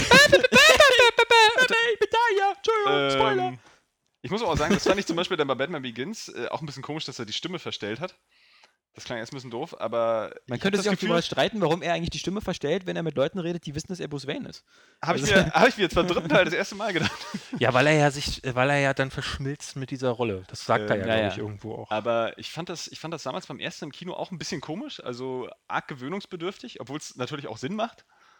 Ähm, aber ich habe den ja jetzt, als wir die äh, jetzt nochmal auf Blu-ray geguckt haben, irgendwie, ähm, da fand ich das geil. Da hatte ich aber auch das Gefühl, das wür- würde akustisch nochmal bearbeitet sein, irgendwie, dass es noch so ein bisschen, bisschen dumpfer klingt. Nicht einfach so, als wenn er krächzig seine Stimme verstellt, sondern wirklich auch jetzt wie bei Bane, als wenn er durch irgendein äh, verstelltes Mikro redet. Ich habe aber beim dritten hatte ich wieder das Gefühl, es klingt wieder so, hm. Ich habe diese erste Szene nicht verstanden. Ich konnte nicht nachvollziehen, warum setzt äh, die äh, Christopher Nolan irgendwo in der Luft an, in so einem Flugzeug. Warum muss sich das Ding überschlagen? Dann wird der Rumpf abgesprengt. Dann kommt dieses Seil rein. Dann gibt es eine Bluttransfusion Ja. mitten in der Luft. Ich meine, dieser Typ, dieser Dr. Pavel, der wird einmal noch erwähnt im Film Naja, und hat im Grunde keine Rolle. Diese Entführung wird auch nicht weiter angesprochen. Ich kann nicht verstehen, was das soll. Also den Charakter Bane hätte man auch anders einführen können. Also ich kann verstehen, dass er zeigen will, dass Bane ein hochintelligenter Typ ist, trotz seiner massiven Physis, aber warum dann aber so eine James Bond-Nummer abziehen? Wie gesagt, wobei, also das sind zwei Probleme. Einmal finde ich, ähm, du hast vollkommen recht, diese ganze Story, auch, auch die weitere Story von Bane und was er davor hat und so, Ja. das, das ist alles so absurd und ist der komplizierteste Weg, irgendwie Gotham kaputt zu machen, ja? Das, äh, statt irgendwie in Iran zu fahren und sich einfach eine Atombombe zu holen. Und ja? dann einfach zu detonieren zu lassen, ohne zu sagen, so, jetzt lassen wir mal fünf Monate. Ja, ja, nee, das, vollkommen richtig. Andererseits, ich glaube, man, man merkt irgendwie auch so die Präferenzen von Nolan. Also Nolan, das sagt er ja auch selber immer, ist ein James Bond-Fan. Deswegen haben wir ja auch diese, diese, diese Inception äh, Sch- äh, Ski, Ja. Skiverfolgungsjagden. Ähm, ist ja in Ordnung. Deswegen auch diese, dieser, dieser Flugstunt, den gab es ja so ähnlich auch schon mal bei James Bond. Da hat er ja mit einem Hubschrauber auch ein Flugzeug abgeschleppt bei Lizenz zum Töten. Ähm, äh, das ist, äh, ja, äh, bei James Bond braucht keiner kommen. Aber ähm, ich, ich fand die Szene trotzdem irgendwie, irgendwie ganz gut. Aber ich fand, sie war jetzt so extrem Nolan-mäßig. Weil mittlerweile, äh, finde ich, mittlerweile überrascht Nolan einen nicht mehr, weil er diese, diese Sachen so mit der, mit der Blutspende im, im Flugzeug, das ist wieder sowas so, da kommt ja kein Arsch drauf. Weil das, ist, das erscheint ja auch so, so völlig hochkonstruiert so. Also die geht davon aus, das Flugzeug stürzt ab, aber dann nehmen die DNA-Proben und dann reicht aber das Blut, was ich da, also das ist sowas, und, und ich meine, diese, diese Produktionsfirma von Christopher Nolan, diese Syncope, hat eben als, als Logo ein Labyrinth. Ja. Und ich finde, Nolan muss sich langsam mal ein bisschen zusammenreißen, nicht aus jedem Drehbuch so ein Labyrinth zu basteln. Ich finde, das große Problem ist wirklich dabei, äh, deswegen hat er ja auch so einen Erfolg, das hast du bei Inception gesehen oder auch bei Prestige. Ähm, der normale Durchschnitts-Kinogänger, äh, der sitzt da im Kino, ähm, hat sich gerade Hartz IV von der, von der Meldestelle abgeholt und denkt dann, boah, ist das intelligent. Ich bin ja auch voll intelligent, weil ich habe den Film gut gefunden. Ich hab ihn ja? verstanden. Ich muss nicht mehr ins Programm Kino gehen und da äh, mit Popcorn an die Leinwand schmeißen, um äh, äh, intelligent zu sein. Äh, ich brauche einfach nur noch Christopher Nolan. Also das ist im Nur Prinzip die hyperintelligenten Journalisten im Mary Games Cast, die verstehen das, Ja. dass das einfach zu kompliziert ist. Also ich Möchte ich glaube, nicht sagen, ich lehne möchte, mich- ich möchte ich lehne prophezeien, mich- dass du für die Äußerung gerade im Comment-Sektion nachher tierisch auf dem Arm Mag bist. sein, äh, ich lehne Also ich kann mich ich- noch an meine erste News bei Area Games erinnern, die hatte nämlich auch mit Hartz IV zu tun. Ich lehne, ich lehne mich, ich lehne mich natürlich die Hälfte der User da einsprechen. ich lehne, ich lehne mich jetzt natürlich weit aus dem Fenster. Das soll im Prinzip nur so ein bisschen auf überzogene Art und Weise äh, beschreiben, was ich damit meine. ähm, dass, ich, dass ich halt einfach finde, ähm, dass der, äh, dass, dass man das auch nicht überschätzen sollte. Also viele sagen, oh, das ist ja voll intelligent, Ich aber dir aber- Inception, Inception war nicht intelligent. Inception hatte, hatte im Prinzip diese Traumnummer und hat das aber, um dich, um dich äh, zu, zu verwirren und aber auch den Film aufzublähen, hat er statt einer Traumebene, hat er fünf draus gemacht. Du bist, naja, was heißt aufzublähen? Also das war ja dann auch schon wieder, auf- schon wieder Prinzip halt, äh, äh, das Verständnis dafür, wie die Figuren denn da auch da drin agieren, äh, darzustellen. Die, die müssen ja auch aufpassen, dass sie dich daran nicht verlieren. Und das äh, passt ja dann schon gut zusammen mit dem, dass dieses Drehbuch halt auch der, der Geschichte einfach dient. Oder diese Wendung.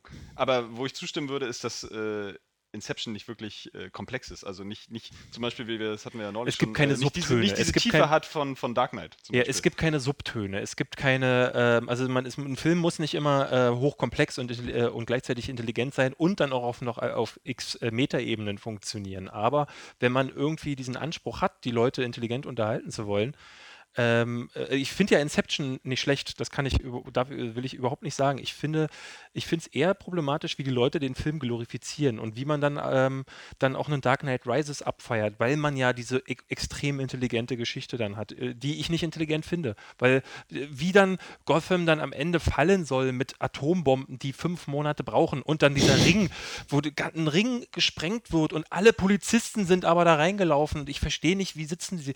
Auch da sitzt, denke ich mir wieder, mit Wäschereiservice und, und Verpflegung, ja, mit Catering. der typ, der Typ, der vorher die, die geniale Bleistiftszene geschrieben hat, saß wieder mal, äh, wahrscheinlich mit zu viel Alkohol im Blut, ähm, saß er da vor, vor so einem leeren Blatt und dachte sich, so, jetzt machen wir mal richtig episch. Jetzt machen wir mit riesigen Ringen, Explosionen. Also das fand ich, das war mir zu viel. Wobei ich aber ganz kurz dazu nur sagen möchte, äh, ich, dass, dass, dass die Zuhörer wissen das ja auch schon, also für mich ist Inception auf Platz 1 meiner All-Time-Filme und ich muss sagen, nicht weil er so clever ist, sondern weil ich einfach, ich, ich liebe den Soundtrack, ich liebe auch ähm, die, die James Bond-Sachen, weil ich halt auch James Bond-Fan bin und deswegen finde ich, ist das alles ganz gut. Ich, ich liebe auch die, die Figur, die Leonardo DiCaprio spielt und da ich selber gerade in einer ähnlichen Phase war, auch diese, konnte ich das so super verstehen mit, er will zu seinen Kindern und sowas.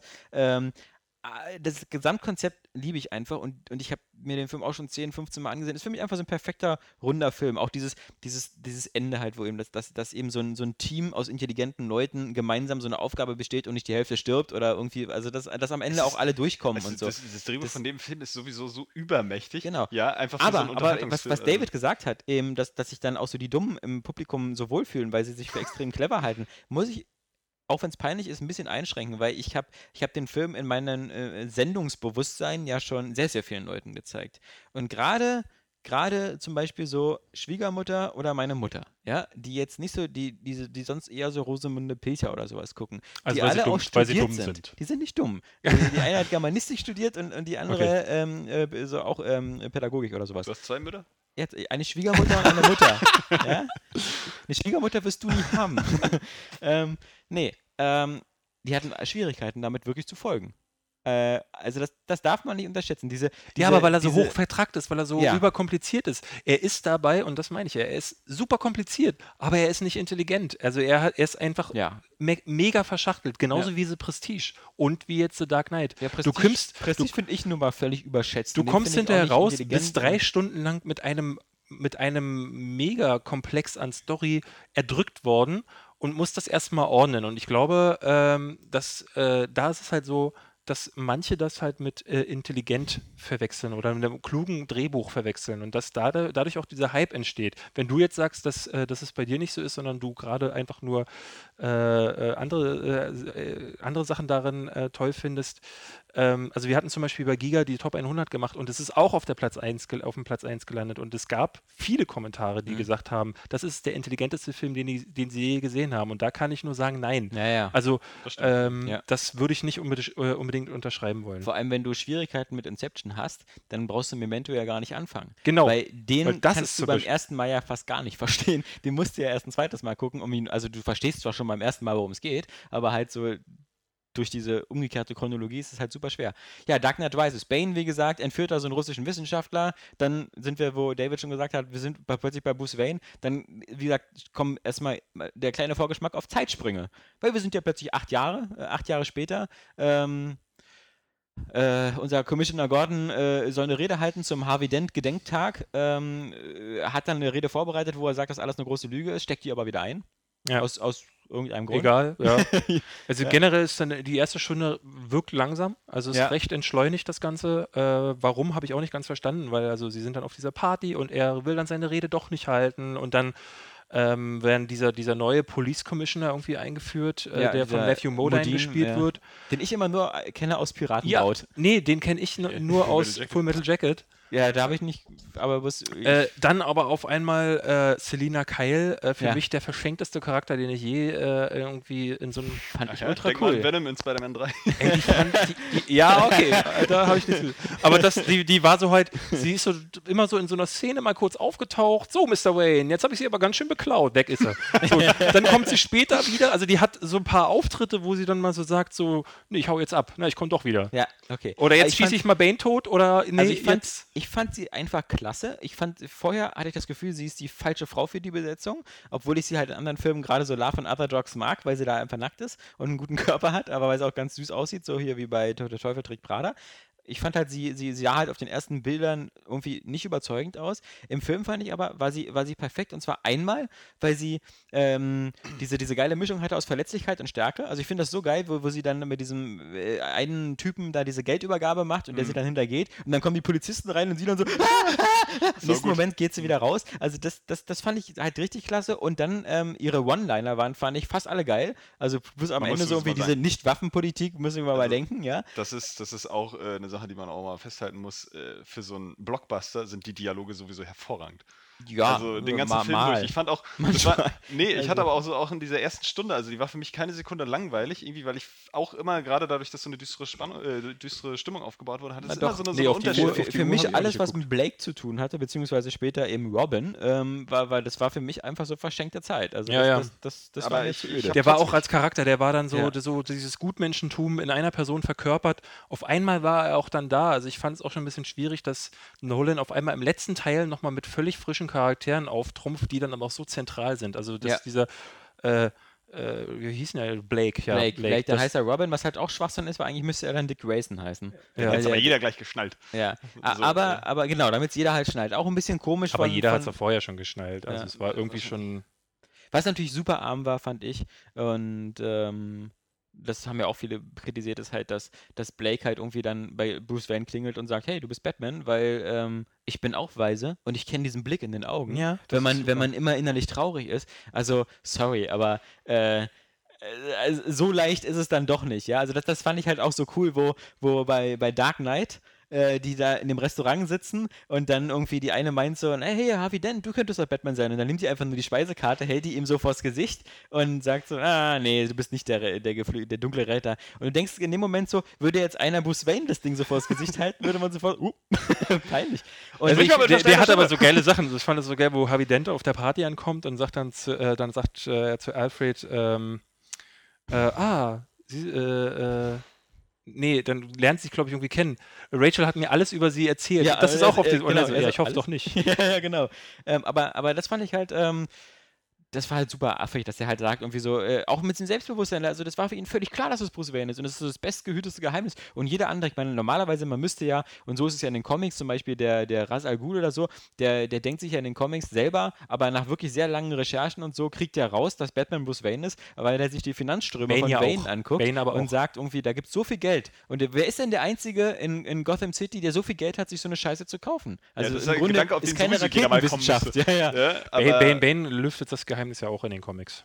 Ja, Ich in finde- dem Film auch, da ich sagt finde, ja auch Bruce Wayne das zu ist aber, das ist so eine Nummer, also so ein, so, ein, so ein typischer Fehler, das ist relativ schwer zu schlucken, aber man kann sich halt noch vorstellen, dass es so ist, also zumindest geht mir das so. Dann denke ich mir halt so, naja, er hat sich so seine Gedanken darüber gemacht so und hat dann vielleicht auch mal, keine Ahnung, damals genau hingeguckt oder so. Das ist noch nichts, wo ich jetzt sage, das ist so, so, so maßlos unglaubwürdig. Nee, Nee. aber wie gesagt, also wie gesagt, Catwoman fand ich jetzt für mich, äh, war die Überraschung. Fand weil ich ich auch halt, geil, aber die ich- hätte auch mehr Platz, Platz haben können. Nee, die, ich- die ich wirkte für mich wie eine Stichwortgeberin, die nur für Szenen äh, irgendwie reingenommen wurde, um dann mal einen Knopf zu drücken, um Ja. mal irgendwie jemanden zu erschießen oder halt fand die, aber die die- Wand zu sprengen. ich Es fand war- aber Michael Pfeiffer einfach so oberpeinlich von Nein. der Origin-Geschichte. Die fällt da vom Dach und dann kommen Das Katzen, ja. lutschen ihr die Finger ab. ja, das stimmt. Das, das, das, das, Dann da gebe geht ich sie dir nach recht. Hause und sagt, sie ist Catwoman. Das war ja damals, äh, damals war das so. So wurden Bösewichter damals. Jack Nicholson fällt in einen Ja, Topf Säure. mit Säure, Ja. sie fällt in einen Topf mit Katzen, äh, der Pinguin fällt einfach nur ins Wasser. Der Obelix fällt in den Sauerteig. genau, äh, Poison Ivy, wo ist die reingefallen? Efeu würde naheliegen. In Blumen. Ja. Äh, So ein Fleurerplan. ja. Aber das stimmt schon, ja. Sie, sie kam ein bisschen zu kurz, vor allen Dingen, wenn dann Batman so sagt, ja, ich glaube, es steckt mehr in dir. Der- Woher der weiß er das? So, Der er Riddler ist in irgendwie so Sudoku-Rätsel. ja, Der, Ritter fällt ja auch, au- wird ja auch rausgestupst. Die fallen ja immer alle da. ja, die fallen immer irgendwo Ja. alle runter. Und das ist damals irgendwie so die, äh, was weiß ich, also so war das. Und heute, jetzt ist es halt mittlerweile so, dass die, dass du wie, äh, wie der Joker einfach auftauchst oder du bist es halt von Geburt an, wie Bane. Und äh, hier in dem Fall fand ich es auch cool, dass sie nie Catwoman gen äh, Genau. genannt wird. Genau, und das, das fand ich halt wieder dieses Realistische, weißt du? Dann sie- auch mit, der, mit, der, mit äh, ihrem Nachtsichtgerät. Ja, ist ja. So, dann ist die Katzen Das, ist war auch ein cleverer Zug, ja. Ja. Das, das, das fand ich ihr wieder so, ich fand, ihre Figur war halt glaubwürdig, wo die alten Catwomans halt nicht so glaubwürdig sind. Ich fand überraschenderweise die Action äh, dieses Mal deutlich besser. Also dieser The Bat, dieses Flugzeug, hat am Ende ganz schön. Am äh, Ende, ja. Obwohl ich da auch wieder sagen muss, so irgendwie, also dass sich da noch keiner drüber aufgeregt hat. Ich meine, dieses, dieses fette, massive Flugzeug ballert da so ein bisschen auf die Panzer rum und es passiert nichts, ja, weil es Ja. irgendwie scheinbar auch bloß Ja. mit Papierkügelchen schießt. Ich- Sie kommt an mit dem Bedpot, das vorher Ja. auch nur so ein paar, paar Kugeln verschossen hat im zweiten Teil und jetzt einfach so Mini-Atomraketen verballert oder so, ja. Plasma-Raketen!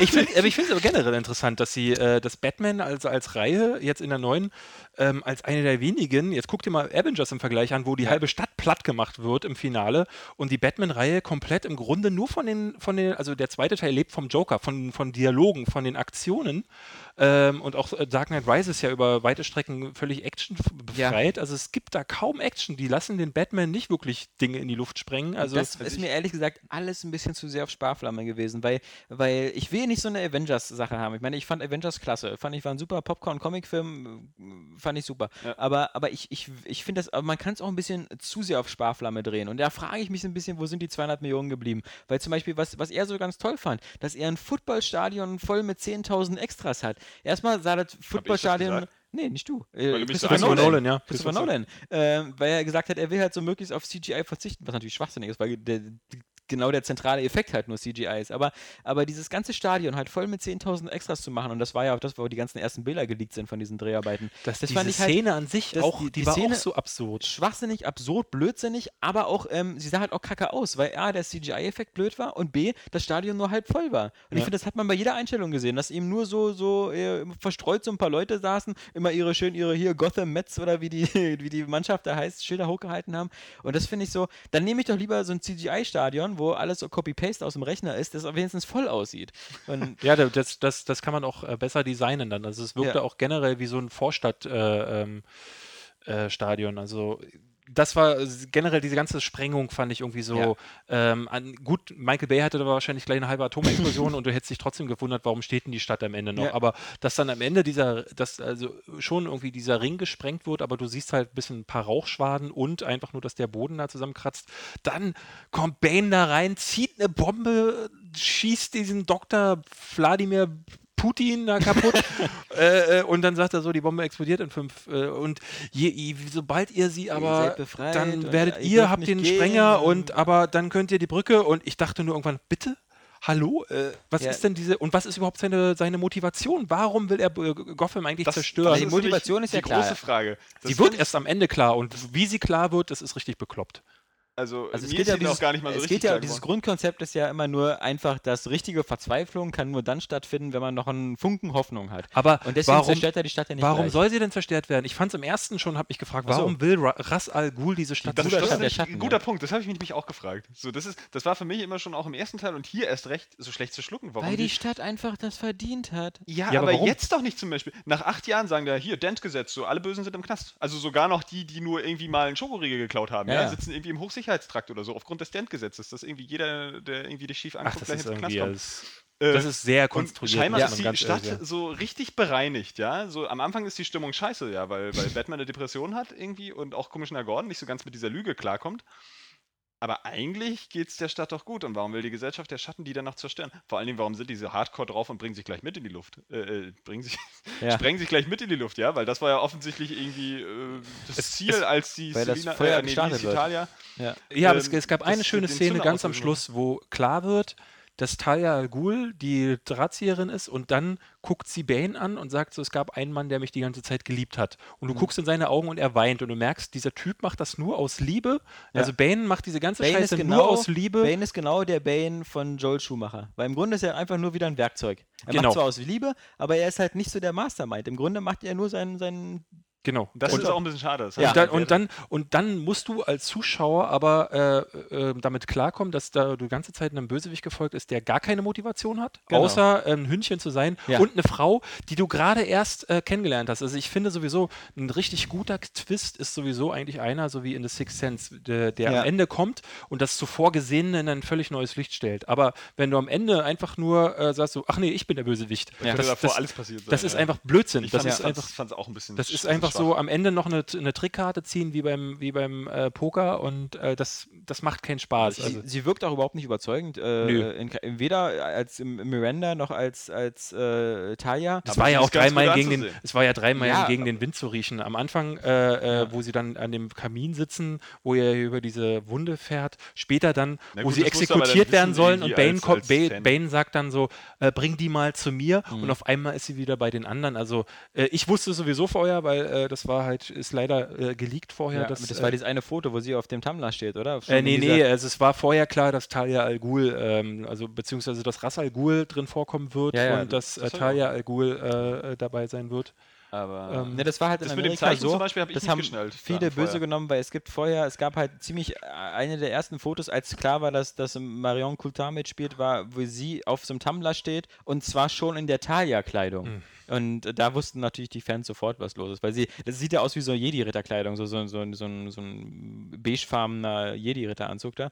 da können wir jetzt trotzdem nochmal klären, was eigentlich mit dem Bane passiert ist, warum der diese Maske trägt. Das habe ich nicht so ganz geschnallt. Ja, der hatten ja so eine Art Lepra oder so da drin. Und da ist ihm mal wurde der halbe Unterkiefer abgefault, so habe ich es verstanden. Und deswegen kriegt er da diese Maske, die Nee, einmal. die haben ihn doch verprügelt da in dem. Ja, aber die Ja, haben aber da- es gab nur ja da geschlagen. Der. Doktor hat irgendeine Scheiße gebaut. Die haben doch gesagt, dass da irgendwie so eine Krankheit war. Und Pest, deswegen, haben sie gesagt. Ja, genau, Pest. Und deswegen habe ich verstanden, dass ihm das halbe Gesicht da weggefault ist und dass sie ihm da so eine Maske, die den Schmerz lindert und, Sehr komisch. und ihn, da, genau, den Schmerz lindert und ihn vor allem einfach unempfindlich gegen Schmerz macht. Und ich meine, das ist ja auch so eine Sache, das wurde ja auch mal wieder gesagt, im Grunde, was mit Bruce Wayne halt so ein bisschen öde ist, ist halt, ähm, ich finde das so unglaubwürdig, diese ganze Rocky 3-Geschichte. Dieses, ähm, er ist erstmal so der, am Anfang ähm, ist Er er völlig Mr. im. Arsch, macht seit acht Jahren gar nichts, muss eine Krücke tragen, dann geht er zum Arzt, der Arzt sagt irgendwie, ihr ganzer Körper hat gar keinen Knorpel mehr, also Ja. das ist irgendwie alles im Arsch, dann springt er sofort aus dem Fenster, ist wieder sofort Und ich, dachte, dabei. und ich dachte, wie kommen sie aus der Nummer jetzt raus? Ja, und dann, zieht aber er so diese, billig. Dann zieht er diese, diese Zauber, Zauber äh, Beinprothese an, mit der er plötzlich dann durch Wände treten kann, die dann später aber nicht mehr trägt, weil dann in dem Bettkostüm passt die ja nicht rein. Ach, also man nicht. eingearbeitet. Nee, und vor allen Dingen, äh, als er dann in diesem Knast ist, dann einfach ein paar Liegestütze. Ja. Das dann. In äh, einmal- fünf Monate Zeit Montage, aus, aus einem gebrochenen Rücken äh, und diesen Knorpel, den er nicht mehr hat, macht er sich wieder so, so Rocky Balboa-mäßig fit, um dann Bane, und dann natürlich hat er dann auch erst durch den Knastaufenthalt gelernt, dass es bei Bane immer cool ist, aufs Atemgerät zu prügeln, was er vorher irgendwie äh, nicht geschnallt hatte. Auch so ein bisschen komisch. Aber ich muss sagen, diesen und das fand ich, äh, ich glaube, David, wir waren ja in derselben Presseverführung, das finde ich hat auch im Kino funktioniert. Einfach der Moment, äh, dieses erste Zusammentreffen von Bane und Batman. Das war einfach schon geil gemacht. Also erstmal die Tatsache, dass, dass Bane sagt, so ich war auch bei der äh, Gesellschaft der Schatten und äh, wenn du glaubst, Dunkelheit ist dein Freund und so, ich, äh, ich bin äh, irgendwie in der Dunkelheit groß geworden. Und dass er dann auch so schnell auftaucht und einfach ihn so extrem gut kontert und dann diese krassen Schläge, wo dann auch die Musik weg ist. Da ist gar keine Musik mehr. Und dann wie er ihn einfach hochnimmt und den Rücken bricht. Ich finde, da, da hast du so im Kino so ein kollektives Schlucken gehört. Es war ja, sie hatten ja auch äh, vorher schon im Vorfeld schon gesagt, dass es ähm, mit dem Joker haben sie ihm halt eine ähm, psychische äh, Ja. äh, Herausforderung gestellt. Und Jetzt jetzt, ist halt das Problem, äh, in allen Kämpfen haben sie ihn bisher als stark überlegen dargestellt. Also die Minions äh, der meisten Typen konnten ihm überhaupt nichts antun. Und jetzt brauchten sie einen, der ihn wirklich auf beiden Ebenen auch challenge. Und da äh, Bane ja sowohl physisch als auch psy- psychisch äh, ein ziemlich krasser Typ ist, ähm, war das echt eine tolle Szene. Also ich hatte wirklich für mich das Problem, dass Tom Hardy gegen diese Maske einfach nicht anspielen kann. Sie haben es ganz gut gemacht, wie sie ihn in Szene gesetzt haben. Also die Kamera hat ihn immer von unten gefehl, gefilmt und er hatte seine Hände, er hatte immer so eine leicht zurückgebogene Haltung, dadurch äh, wirkte er so ein bisschen arrogant und zurückgelehnt, so von wegen, als würde ihm alles scheißegal sein, hatte seine Hände an der Jacke dran, so, so abwarten, also wie so ein, wie so ein Türsteher, der dann, so, du kommst hier nicht rein. Ne? Und, ähm, und wenn er dann aber in die Aktion geht, dann lässt er erstmal messerscharf geschliffene Analysen los, so von wegen so, äh, hier, ich weiß, du bist Bruce Wayne und äh, ich bin auch bei der, bei der, äh, bei der Schattenliga gewesen.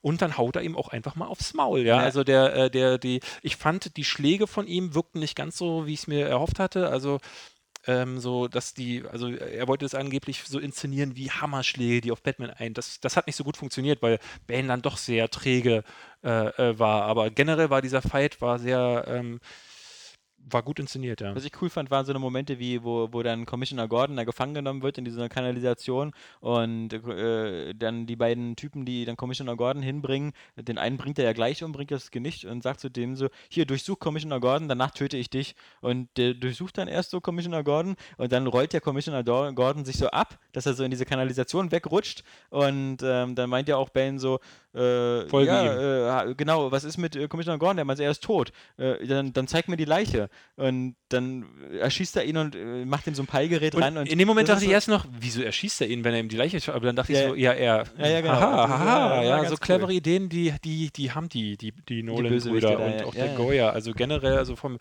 äh, was die, was die für Drehbücher zusammenschreiben, da kann man sich äh, für die nachkommenden Projekte echt viel wünschen. Ähm, jetzt äh, das größte Problem einfach trotzdem, finde ich, was mich super abgeturnt hat, war dieser Fünf-Monate-Sprung. Und dieses ganze Den hab ich Konstrukt Gar einfach. nicht so wahrgenommen in dem Moment. Irgendwie. Aber da, da, da springt war da, auf einmal fällt der, Es auf einmal fällt auch der Film auch in sich zusammen, weil äh, ich fand dann generell so irgendwie, was in Gotham vor sich gegangen ist. Also eigentlich so viel hatte sich gar nicht verändert. Also Nö. die Polizisten sind immer noch durch die Straßen gewandert und Na, äh, nee, erstmal waren sie alle gefangen. Da musste Batman erst das war ja zurückkommen. so ein bisschen komisch. Also, woher wusste Bane denn, dass wirklich alle Polizisten dann in die Kanalisation sollen? weil er um- so ein um krasser Platz- Planer ist. Ja, Das aber ist das, das absurd, hätte ey. er im Plan nicht äh, voraussehen können. Ja, und wie ihr schon gesagt habt, äh, die äh, Polizisten waren ja zu gepflegt dann. Ich fand aber auch, die Anarchie hat sich dann nachher nicht mehr so richtig gezeigt. Da, da fehlte mir ein bisschen so die, die, die Detailliebe, Überhaupt genauso wie nicht. bei der Straßenschlacht am Ende. Ja. Ja, so die, die ich einfach ein bisschen albern fand.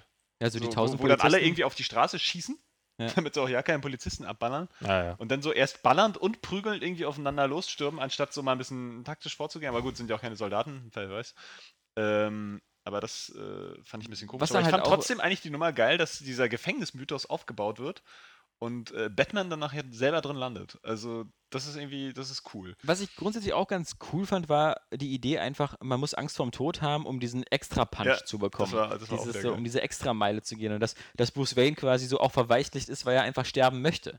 Äh, das, das, das fand ich schon war, Aber war das, ganz das, geschickt. das hat dem Film irgendwie für mich, ähm, also normalerweise ist es eigentlich äh, äh, in den Filmen bisher so gewesen, dass der, wenn sie Szenen integriert haben, dann haben die auf irgendwas hingeleitet. Und hier war es so, er ist in diesem Knast gelandet und du fragst dich die ganze Zeit, warum eigentlich? Warum hat ihn Bane da reingeschmissen? Warum trägt er ihn durch die halbe Welt, um ihn in diesen Knast zu schmeißen?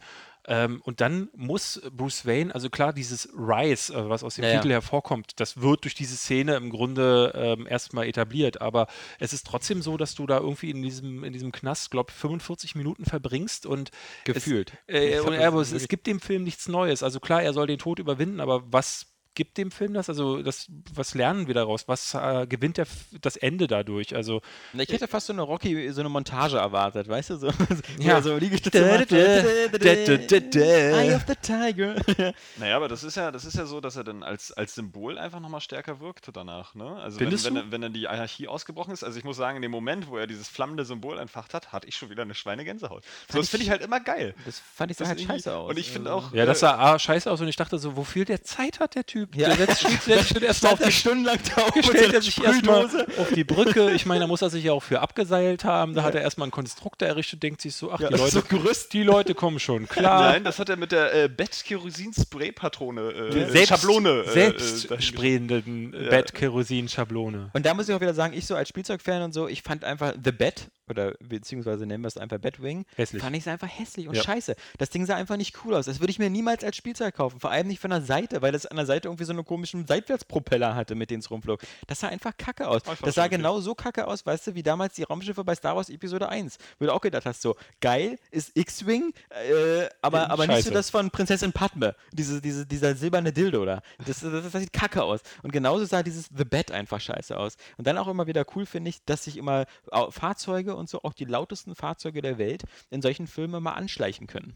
Weißt du, so, wo, wo, wo, wo irgendwie der, der Robin äh, vor, dieser, äh, vor dieser Einfahrt steht und dann äh, eine so eine Bombe bekommt und die dann so wirft und, und dann macht es so Puff und dann hörst du nur irgendwie Batman so, lass mich Ja, aber dann- das, das sind, das sind, aber das sind aber Ding auch, auch hat so sich wieder angeschlichen, das Mini Fahrzeug. Minimal-Logikfehler, die ich, die ich irgendwie nicht zulasse. Weil da geht bei Batman so einiges nicht, ja? Ja, ja. Also wirklich äh, einiges. Also das ist, weiß ich nicht, über sowas muss man sich nicht aufregen, weil das, das kann selbst der Dreh, beste Drehbuchautor kann sowas nicht verhindern. Ich hätte Also, übrigens auch besser gefunden, halt wenn, so wenn. The, The Bat zumindest aus den Trailern rausgehalten haben, hätten.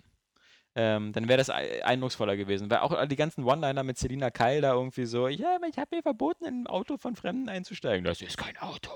Das ist so alles ein bisschen schon verbrannt gewesen. Was, was äh, ich ein bisschen schade fand, ist, dass, dass sie sich am Ende so einer so einer äh, extrem konventionellen Dramaturgie mit diesem äh, Bomben-Countdown benutzt, äh, bedient haben. Mit den drei Trucks und so. so, Wir dann aber auch so. Ja, das war auch so. Wieso, wieso drei Trucks? Ja, also also wieso ich- überhaupt? Also, Ja, wieso überhaupt? Und dann fliegt er halt dann mit dieser Bombe in den Sonnenuntergang. Ja, also also das, True Lies Ende. Also na, erstmal war es natürlich das, das, das Avengers Ende, Ja. weil ja auch witzig ist. Also haben ja auch schon viele gesagt, bei Avengers fliegt ein Milliardär in den Himmel mit einer Atombombe und äh, was macht der bei Aber hier Batman? bist du emotional irgendwie ganz anders dabei. Ja, so, weil, das du- stimmt weil, du, weil schon. du denkst, jetzt stirbt Batman tatsächlich, Ja. dass äh, Tony Das- Stark nicht stirbt, das war dir klar. Ja, genau, ich fand es das schade, dass er nicht gestorben ist, muss ich sagen. Ich fand, es wäre konsequenter gewesen und es wäre sehr mutig gewesen. Ich Also dachte so als Moment Spieler echt, du hast so- mich angeschwindelt, weil Ich- du das kann- vorher ich- gesagt hast, dass ich, er nicht stirbt. Ich, kann, ich kann so Mass Effect-mäßig nur sagen, ich bin froh, dass es so war, weil ich. Äh, Spoiler jetzt nicht das Mass Effect-Ende. äh. nein, aber ähm, äh, das Mass Effect Warum ist er nur gestorben? Bei, bei Mass Effect gibt es jetzt mittlerweile ja ein neues Ende. Das lässt alles offen. Also äh, das, das, das, erste, alte das Ende. erste auch. Das, ja, aber nur Aber einem. äh, nee, aber ähm, Spaß beiseite. Also ich, ich, ich äh, bin Freund von Happy Ends. Und äh, mir ist es lieber so, als ich möchte nicht wieder so, ah, weil es so extrem realistisch und düster ist. Ich fand das einfach so, auch, auch zu sehen, wie, wie Alfred, weil der es auch so gut gemacht ist von Michael Caine. Der war ja für mich so der emotionale Anker in dem ganzen Film, weil der vielen Szenen so eine Schwere gegeben hat. Ähm, ich fand das einfach so schön zu sehen. Ich, mir hätte es auch Inception-mäßig gereicht, dass du nur Alfred siehst. Und dann seinen in dem Moment, wo er sich und wie er so, umdreht, ne, zack, wie er so lächelt und dann vorbei. Du hättest, also ich hätte nicht noch so die Blödi-Version sehen müssen. Äh, guck mal, da ist, da ist, da ist, Bru- da ist Und die so, Bruce Wayne und Pfeil, ja, Bruce Wayne. ja, hier ist. Selina Kyle. Das Vorher ist noch. ziemlich clever, lieber Alexander. Das wäre Ja, äh, also, schon eine richtig gute Sie, sie hätten, das hätte mir gereicht. Ähm. und jetzt natürlich die Frage, so eben gesagt, mit Robin und so, ich, das, das fand ich am Ende war eigentlich auch cool, weil ich fand einfach die Tatsache, dass das Robin dann ja eben auch in diesem Paket von Bruce Wayne einfach den Schlüssel zur Betthöhle bekommt und dass er sich dann auf so ein Podest stellt und das Podest fährt so hoch und dann wird so übergebleitet in schwarz und The Über- Dark Knight Rises, was dann nochmal auch zu dem Bild passt, ähm, fand ich schon ganz clever. Und, ich und ich bin dann zumindest rausgegangen, ich meine, okay, wir, wir, man muss sagen, wir waren danach irgendwie alle irgendwie angepisst, ich weiß auch nicht. Ich glaube, ich glaube, Aber also an, angepisst war niemand wirklich, aber es ist halt so, äh, die Erwartungshaltung ist, äh, sch wiegt schwer und Ja. die liegt wirklich schwer auf diesem Film. Ähm, ich muss nach mehrmaligem Schlafen darüber, äh, äh, muss ich sagen, ähm, es ist ein guter Film, es ist einer, wo ich Ja. gut unterhalten wurde, wo ich drei Stunden auch äh, tatsächlich genossen habe, ohne jetzt auf die Uhr zu gucken. Äh, aber das, was auch drei Stunden waren, wo ich, also wo mich viele Versäumnisse wirklich ver, geschmerzt haben. Genauso wie ich finde, äh, dass, äh, also ich glaube, die, diese Erwartungshaltung gibt dem Ganzen auch nochmal einen positiven Push. Für sich alleine genommen als Film würde man dem vielleicht nicht so viel verzeihen, wenn jetzt The Dark Knight nicht so genial gewesen wäre, wie er ist. Also ich glaube, The Dark Knight Rises werden auch viele jetzt in die Höhe hypen, weil sie einfach diese Reihe toll finden müssen. Dieser Abschluss muss auch in deinem Kopf genial sein, um dieser Reihe ein schönes äh, Auf Wiedersehen zu sagen. Ich glaube, also so gut ist er nicht wirklich. Man viele merkt, amerikanische viel- Jugendliche sagen ja immer, das ist ihr Star Wars. Weißt du, was so für die andere Generation Star Wars war? Viele Kritiken sind, also aus in Amerika gibt es viele, viele schlechte Kritiken. Ja. Ich glaube, nicht alle werden dem Film gerecht, aber ich glaube, es gibt viele, die die, die Wahrheit sagen. Also äh, man kann, also, Also es ist halt schwierig, weil ich, ich, ich kenne vor allem die Kritik von Harry Knowles, der ja nur recht äh, äh, prominenter ist bei Ain't It Cool News. Und das Problem ist halt, dass Harry Knowles der amerikanische Johannes Kron ist, Ja, ja, der, der alles geil findet, ja, der, ja. Der, der, der, hat, der fand Und Iron Man schwul 1 ist. geil, Iron Man 2 vor allem stockhässlich. ja, ja, Sorry, das kommt noch aber dazu, ja. Das passt ja dann er- wieder er eher kann, zu Alexander. Er, er kann ja wieder jetzt laufen, glaube ich. Der ist ja jetzt aus dem, der, der war ja auch irgendwie so äh, etwas Super fett, gehandicapt und so, aber egal. Auf alle Fälle, Harry Notes, ich, ich, es gibt wirklich, ähm, ich, ich glaube, der kann sogar auch sagen, dass Ghost Rider irgendwie cool ist. Irgendwie. Ja, ja. Also das ist, aber das ist ja nur Nee, ausgerechnet. nee, das ist ja nicht cool, sondern wow, awesome in Caps Lock Schrift. ja.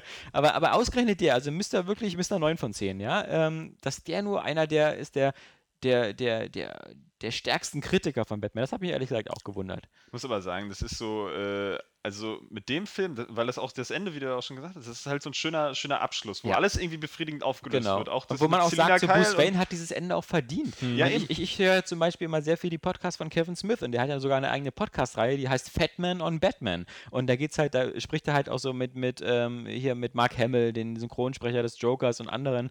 Und da geht's halt natürlich in den letzten beiden Folgen ging es halt nur um The Dark Knight Rises. Und ähm, nun ist er sowieso mittlerweile der Meinung, dass er äh, mit 42, 43 Jahren sowieso äh, nicht mehr irgendwie so Bock hat, zu kritisch zu sein, weil er einfach sagt, so irgendwie, das ist alles so Kunst bald, und alles nur ist alles Kunst, aber er ist einfach nicht mehr so diese, dieses Outrage ist nicht mehr sein Ding. Hm. Sich so irgendwie so wie, ja, George Lucas hat meine Kindheit zerstört und so und das ist alles äh, nicht sein Ding und er ist ja auch so einer, der irgendwie sich jetzt auch mittlerweile die Birne wegkifft und halt lieber kreativ irgendwas macht und halt immer sagt so, statt sich darüber aufzuregen, dass Batman scheiße ist, soll man lieber rausgehen und irgendwas machen. Weißt Genau, du, selber besser machen. Sie wollen Selber ja schon wieder machen, ja. rebooten. Ich, Ja. muss, ich, wür- ich möchte mir sehr gerne nochmal angucken und zwar minus dieser Voreinstellung. Also ich glaube, ich bin am ersten Mal äh, ganz oft habe ich mich ertappt, wie ich dachte so, ach Mensch, es ist ja doch nicht so gut wie The Dark Knight. Und äh, jetzt, Ja. wo ich weiß, dass sie einfach diese Erwartungs äh, halt, äh, die Erwartungshaltung nicht erfüllen können, möchte ich ihn mir nochmal angucken, um mir äh, nochmal diesen Film auf, also als Film, äh, als äh, ein, eigenständiger Film auf mich wirken zu lassen, weil die Chance hat er beim ersten Mal einfach nicht gehabt. Ähm, Und dann, dann möchte ich mal sehen, wie er wirklich ist. Und ich habe das Gefühl, ich, äh, mir, ich will ihn unbedingt nochmal ein zweites Mal sehen, auch unbedingt auf, Auf Englisch, ja. Und ähm, ich habe das Gefühl einfach, für mich ist es wie bei Batman Returns, wo ich auch am Anfang, also dem, dem konnte ich mir schön gucken.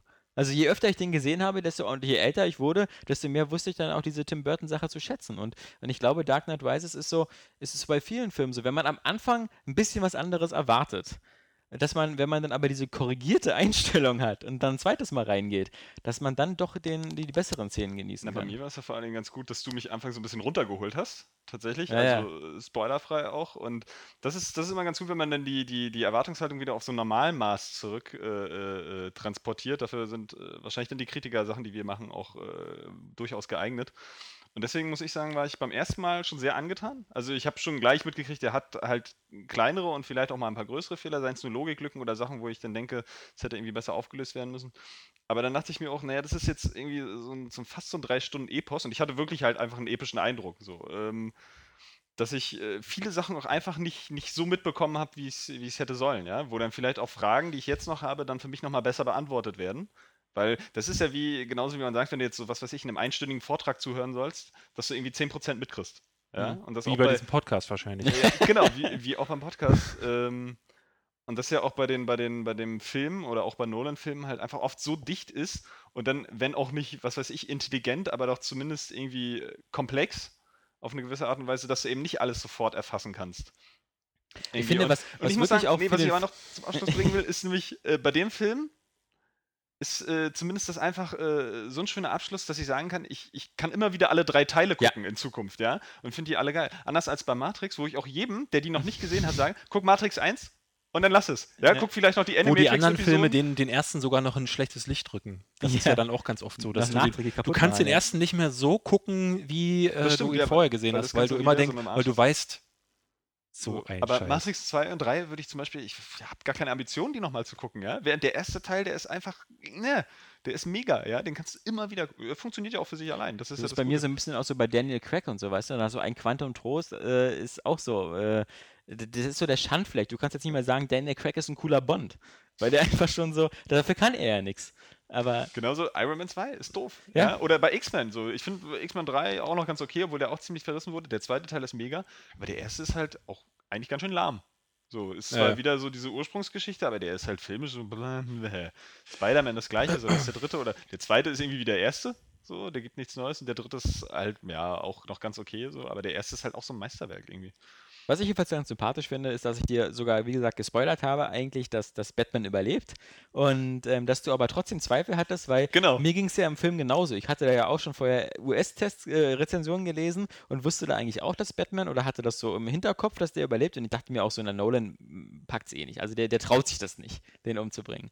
Und dass ich aber wirklich in diesen letzten 15 Minuten auch in diesem Wechselbad der Gefühle war, weil man sich das einfach nicht sicher war. Ich muss und, auch zugeben, da war ich der Nils, ne? Ich hätte fast geflennt. Ja, Also, ja, weil, das, weil das auch emotional echt Ja. gut aufgebaut war. Naja, das nur auch nicht gerade.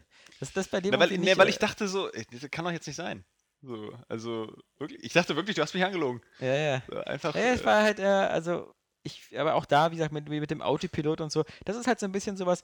Wir werden, glaube ich, auch vielleicht wieder mit David am besten in zwei Wochen oder so über Prometheus sprechen. Wir werden ähnliche Probleme haben, weil ähm, es sind, also bei, bei The Dark Knight, sorry, da kann man bestimmt auch rangehen und ganz viel Nitpicking machen. Ja. Aber, Ja. aber bei Dark Knight Rises sind es ganz grobe Sachen. Und das sind nicht so Sachen, wo man sagen muss, da muss man jetzt so aber mal sich hier auf, auf, auf Stopp schalten, auf Pause und dann Ja, den. Ausschnitt vergrößern, sondern es ist einfach so unlogisch. hat man ja auch äh, trotzdem noch Sachen, die halt subjektiv sind. Ne? Also wie, wie man zum Beispiel gewisse Sachen nachempfinden kann. Das haben wir jetzt gerade auch festgestellt. Ja, aber Also, dieser- dass wie ihr gesagt, Catwoman toll fandet und ich fand sie halt Ja, auch Richtig, das oder ist dass in ich, Ordnung. glaube ich, so die, eine die Rocky-Nummer in der. Höhle eigentlich auch ganz cool fand. So, dass er da halt wieder irgendwie am Arsch ist und sich dann aufbaut. Aber es gibt halt so sehr viele Symbol. unglaubwürdige Sachen. Halt. Wie verhält sich Gotham City in den fünf Monaten? War dieser völlig absurde Plan von, von, von Ja, Talia ja, und, und dieser so, komplette der auch viel Plan. zu kompliziert ist, der so wieder so ein typischer Filmplan ist, wo man denkt, so, da könnten tausend Sachen auf dem Weg schief gehen, dann ist der ganze Plan im Arsch. Das fand Und- ich irgendwie so geil. Das war, äh, weil ich ja neulich Total Recall geguckt habe. wo er ihm ja am Ende auch den Plan erzählt und Arnold Schwarzenegger sagt, tut mir leid, zu perfekt. und dann sagt er, was, wollen Sie mich verarschen hier, zu perfekt? Sie haben da und da total viel Scheiße gebaut. also das war irgendwie, das hat es gut, gut aufgehoben. Und, Ja, äh, also- Passt aber. Ich muss euch leider verlassen. Nee, das macht nichts, weil es ist jetzt 18 Uhr und ähm, das hatte ich auch so als, als Endpunkt äh, angeplant, weil mir geht es ja ähnlich. Ich muss ja auch noch meinen Zug kriegen.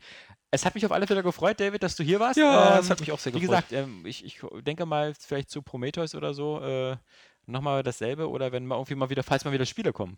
Ja, oder Also- genau, falls mal wieder Spiele kommen. Äh, Ja. jetzt kam ja, äh, heute kam bei uns an äh, der THW-Simulator kam. Ah. Da könnten wir vielleicht Das dann auch nochmal bei Gelegenheit drüber sprechen. Ansonsten, ähm, ich bin gerne für euch da. Ja, es genau. fühlt sich immer, ist obwohl ihr in den letzten äh, zwei Jahren, seit ich nicht mehr dabei war, mehr umgezogen seid als. Catch äh, me if you can ist unser ja, ja. Motto. Ähm, wer, wer mehr von David sehen kann, der, äh, wie gesagt, der findet, glaube ich, auf Giga noch tausend lustige Videos. Ähm, die, die, sehr zu empfehlen, finde ich, sind immer der deutsche, äh, was war das? Der Deutscher Computerspielpreis. ja, das freut und, dich. Äh, und noch ein paar andere Sachen. Lohnt sich auf jeden Fall da noch mal reinzugucken. Und äh, wer mehr von Johannes lesen will, der, äh, keine Ahnung. Geht äh, auf, Ja, die, vielleicht ist morgen schon auf, die, auf die, ins Gästebuch vom äh, Stahlrohr Club. Stahlrohr, Kennst du?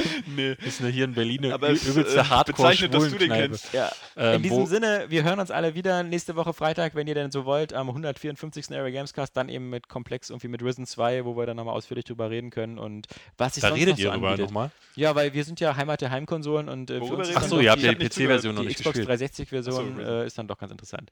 In diesem Sinne sagen wir Tschüss, wünschen euch ein sonniges Wochenende. Tschüss, sagt der Alex. Der. Tschüss. Der, der David hat auch Tschüss gesagt. Ja, tschüss. You don't fucking understand. Ja, geil, Atmo Crush at its best, please. Wenn man sich mal die Mythologie so durchliest, da wird ja alles wirklich umgebracht und jeder fickt mit. Ich will auch mal irgendwas sehen, was ich einfach nicht kenne und wo, wo mein Gehirn... zum Beispiel. Ja, ich habe äh, Teil 1 ges äh, gespielt. Fand und ich fand's, ich fand's super.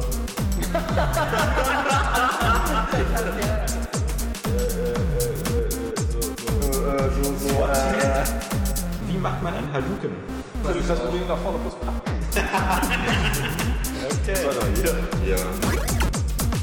What don't you fucking understand? Ich bin der Sledgehammer der Deus Ex Welt. Eigentlich bist du der Gimli, der den Wie heißt denn das Starter-Pokémon ersten beiden Editionen? Los. Sasam, Oscar. Oscar und Shiggy. Chef. Soll ich lieber auf Mortal Krause? Exklusivität, Scheiße, außer jetzt diese Franchises, diese Holzwerken, ja. Klebekraft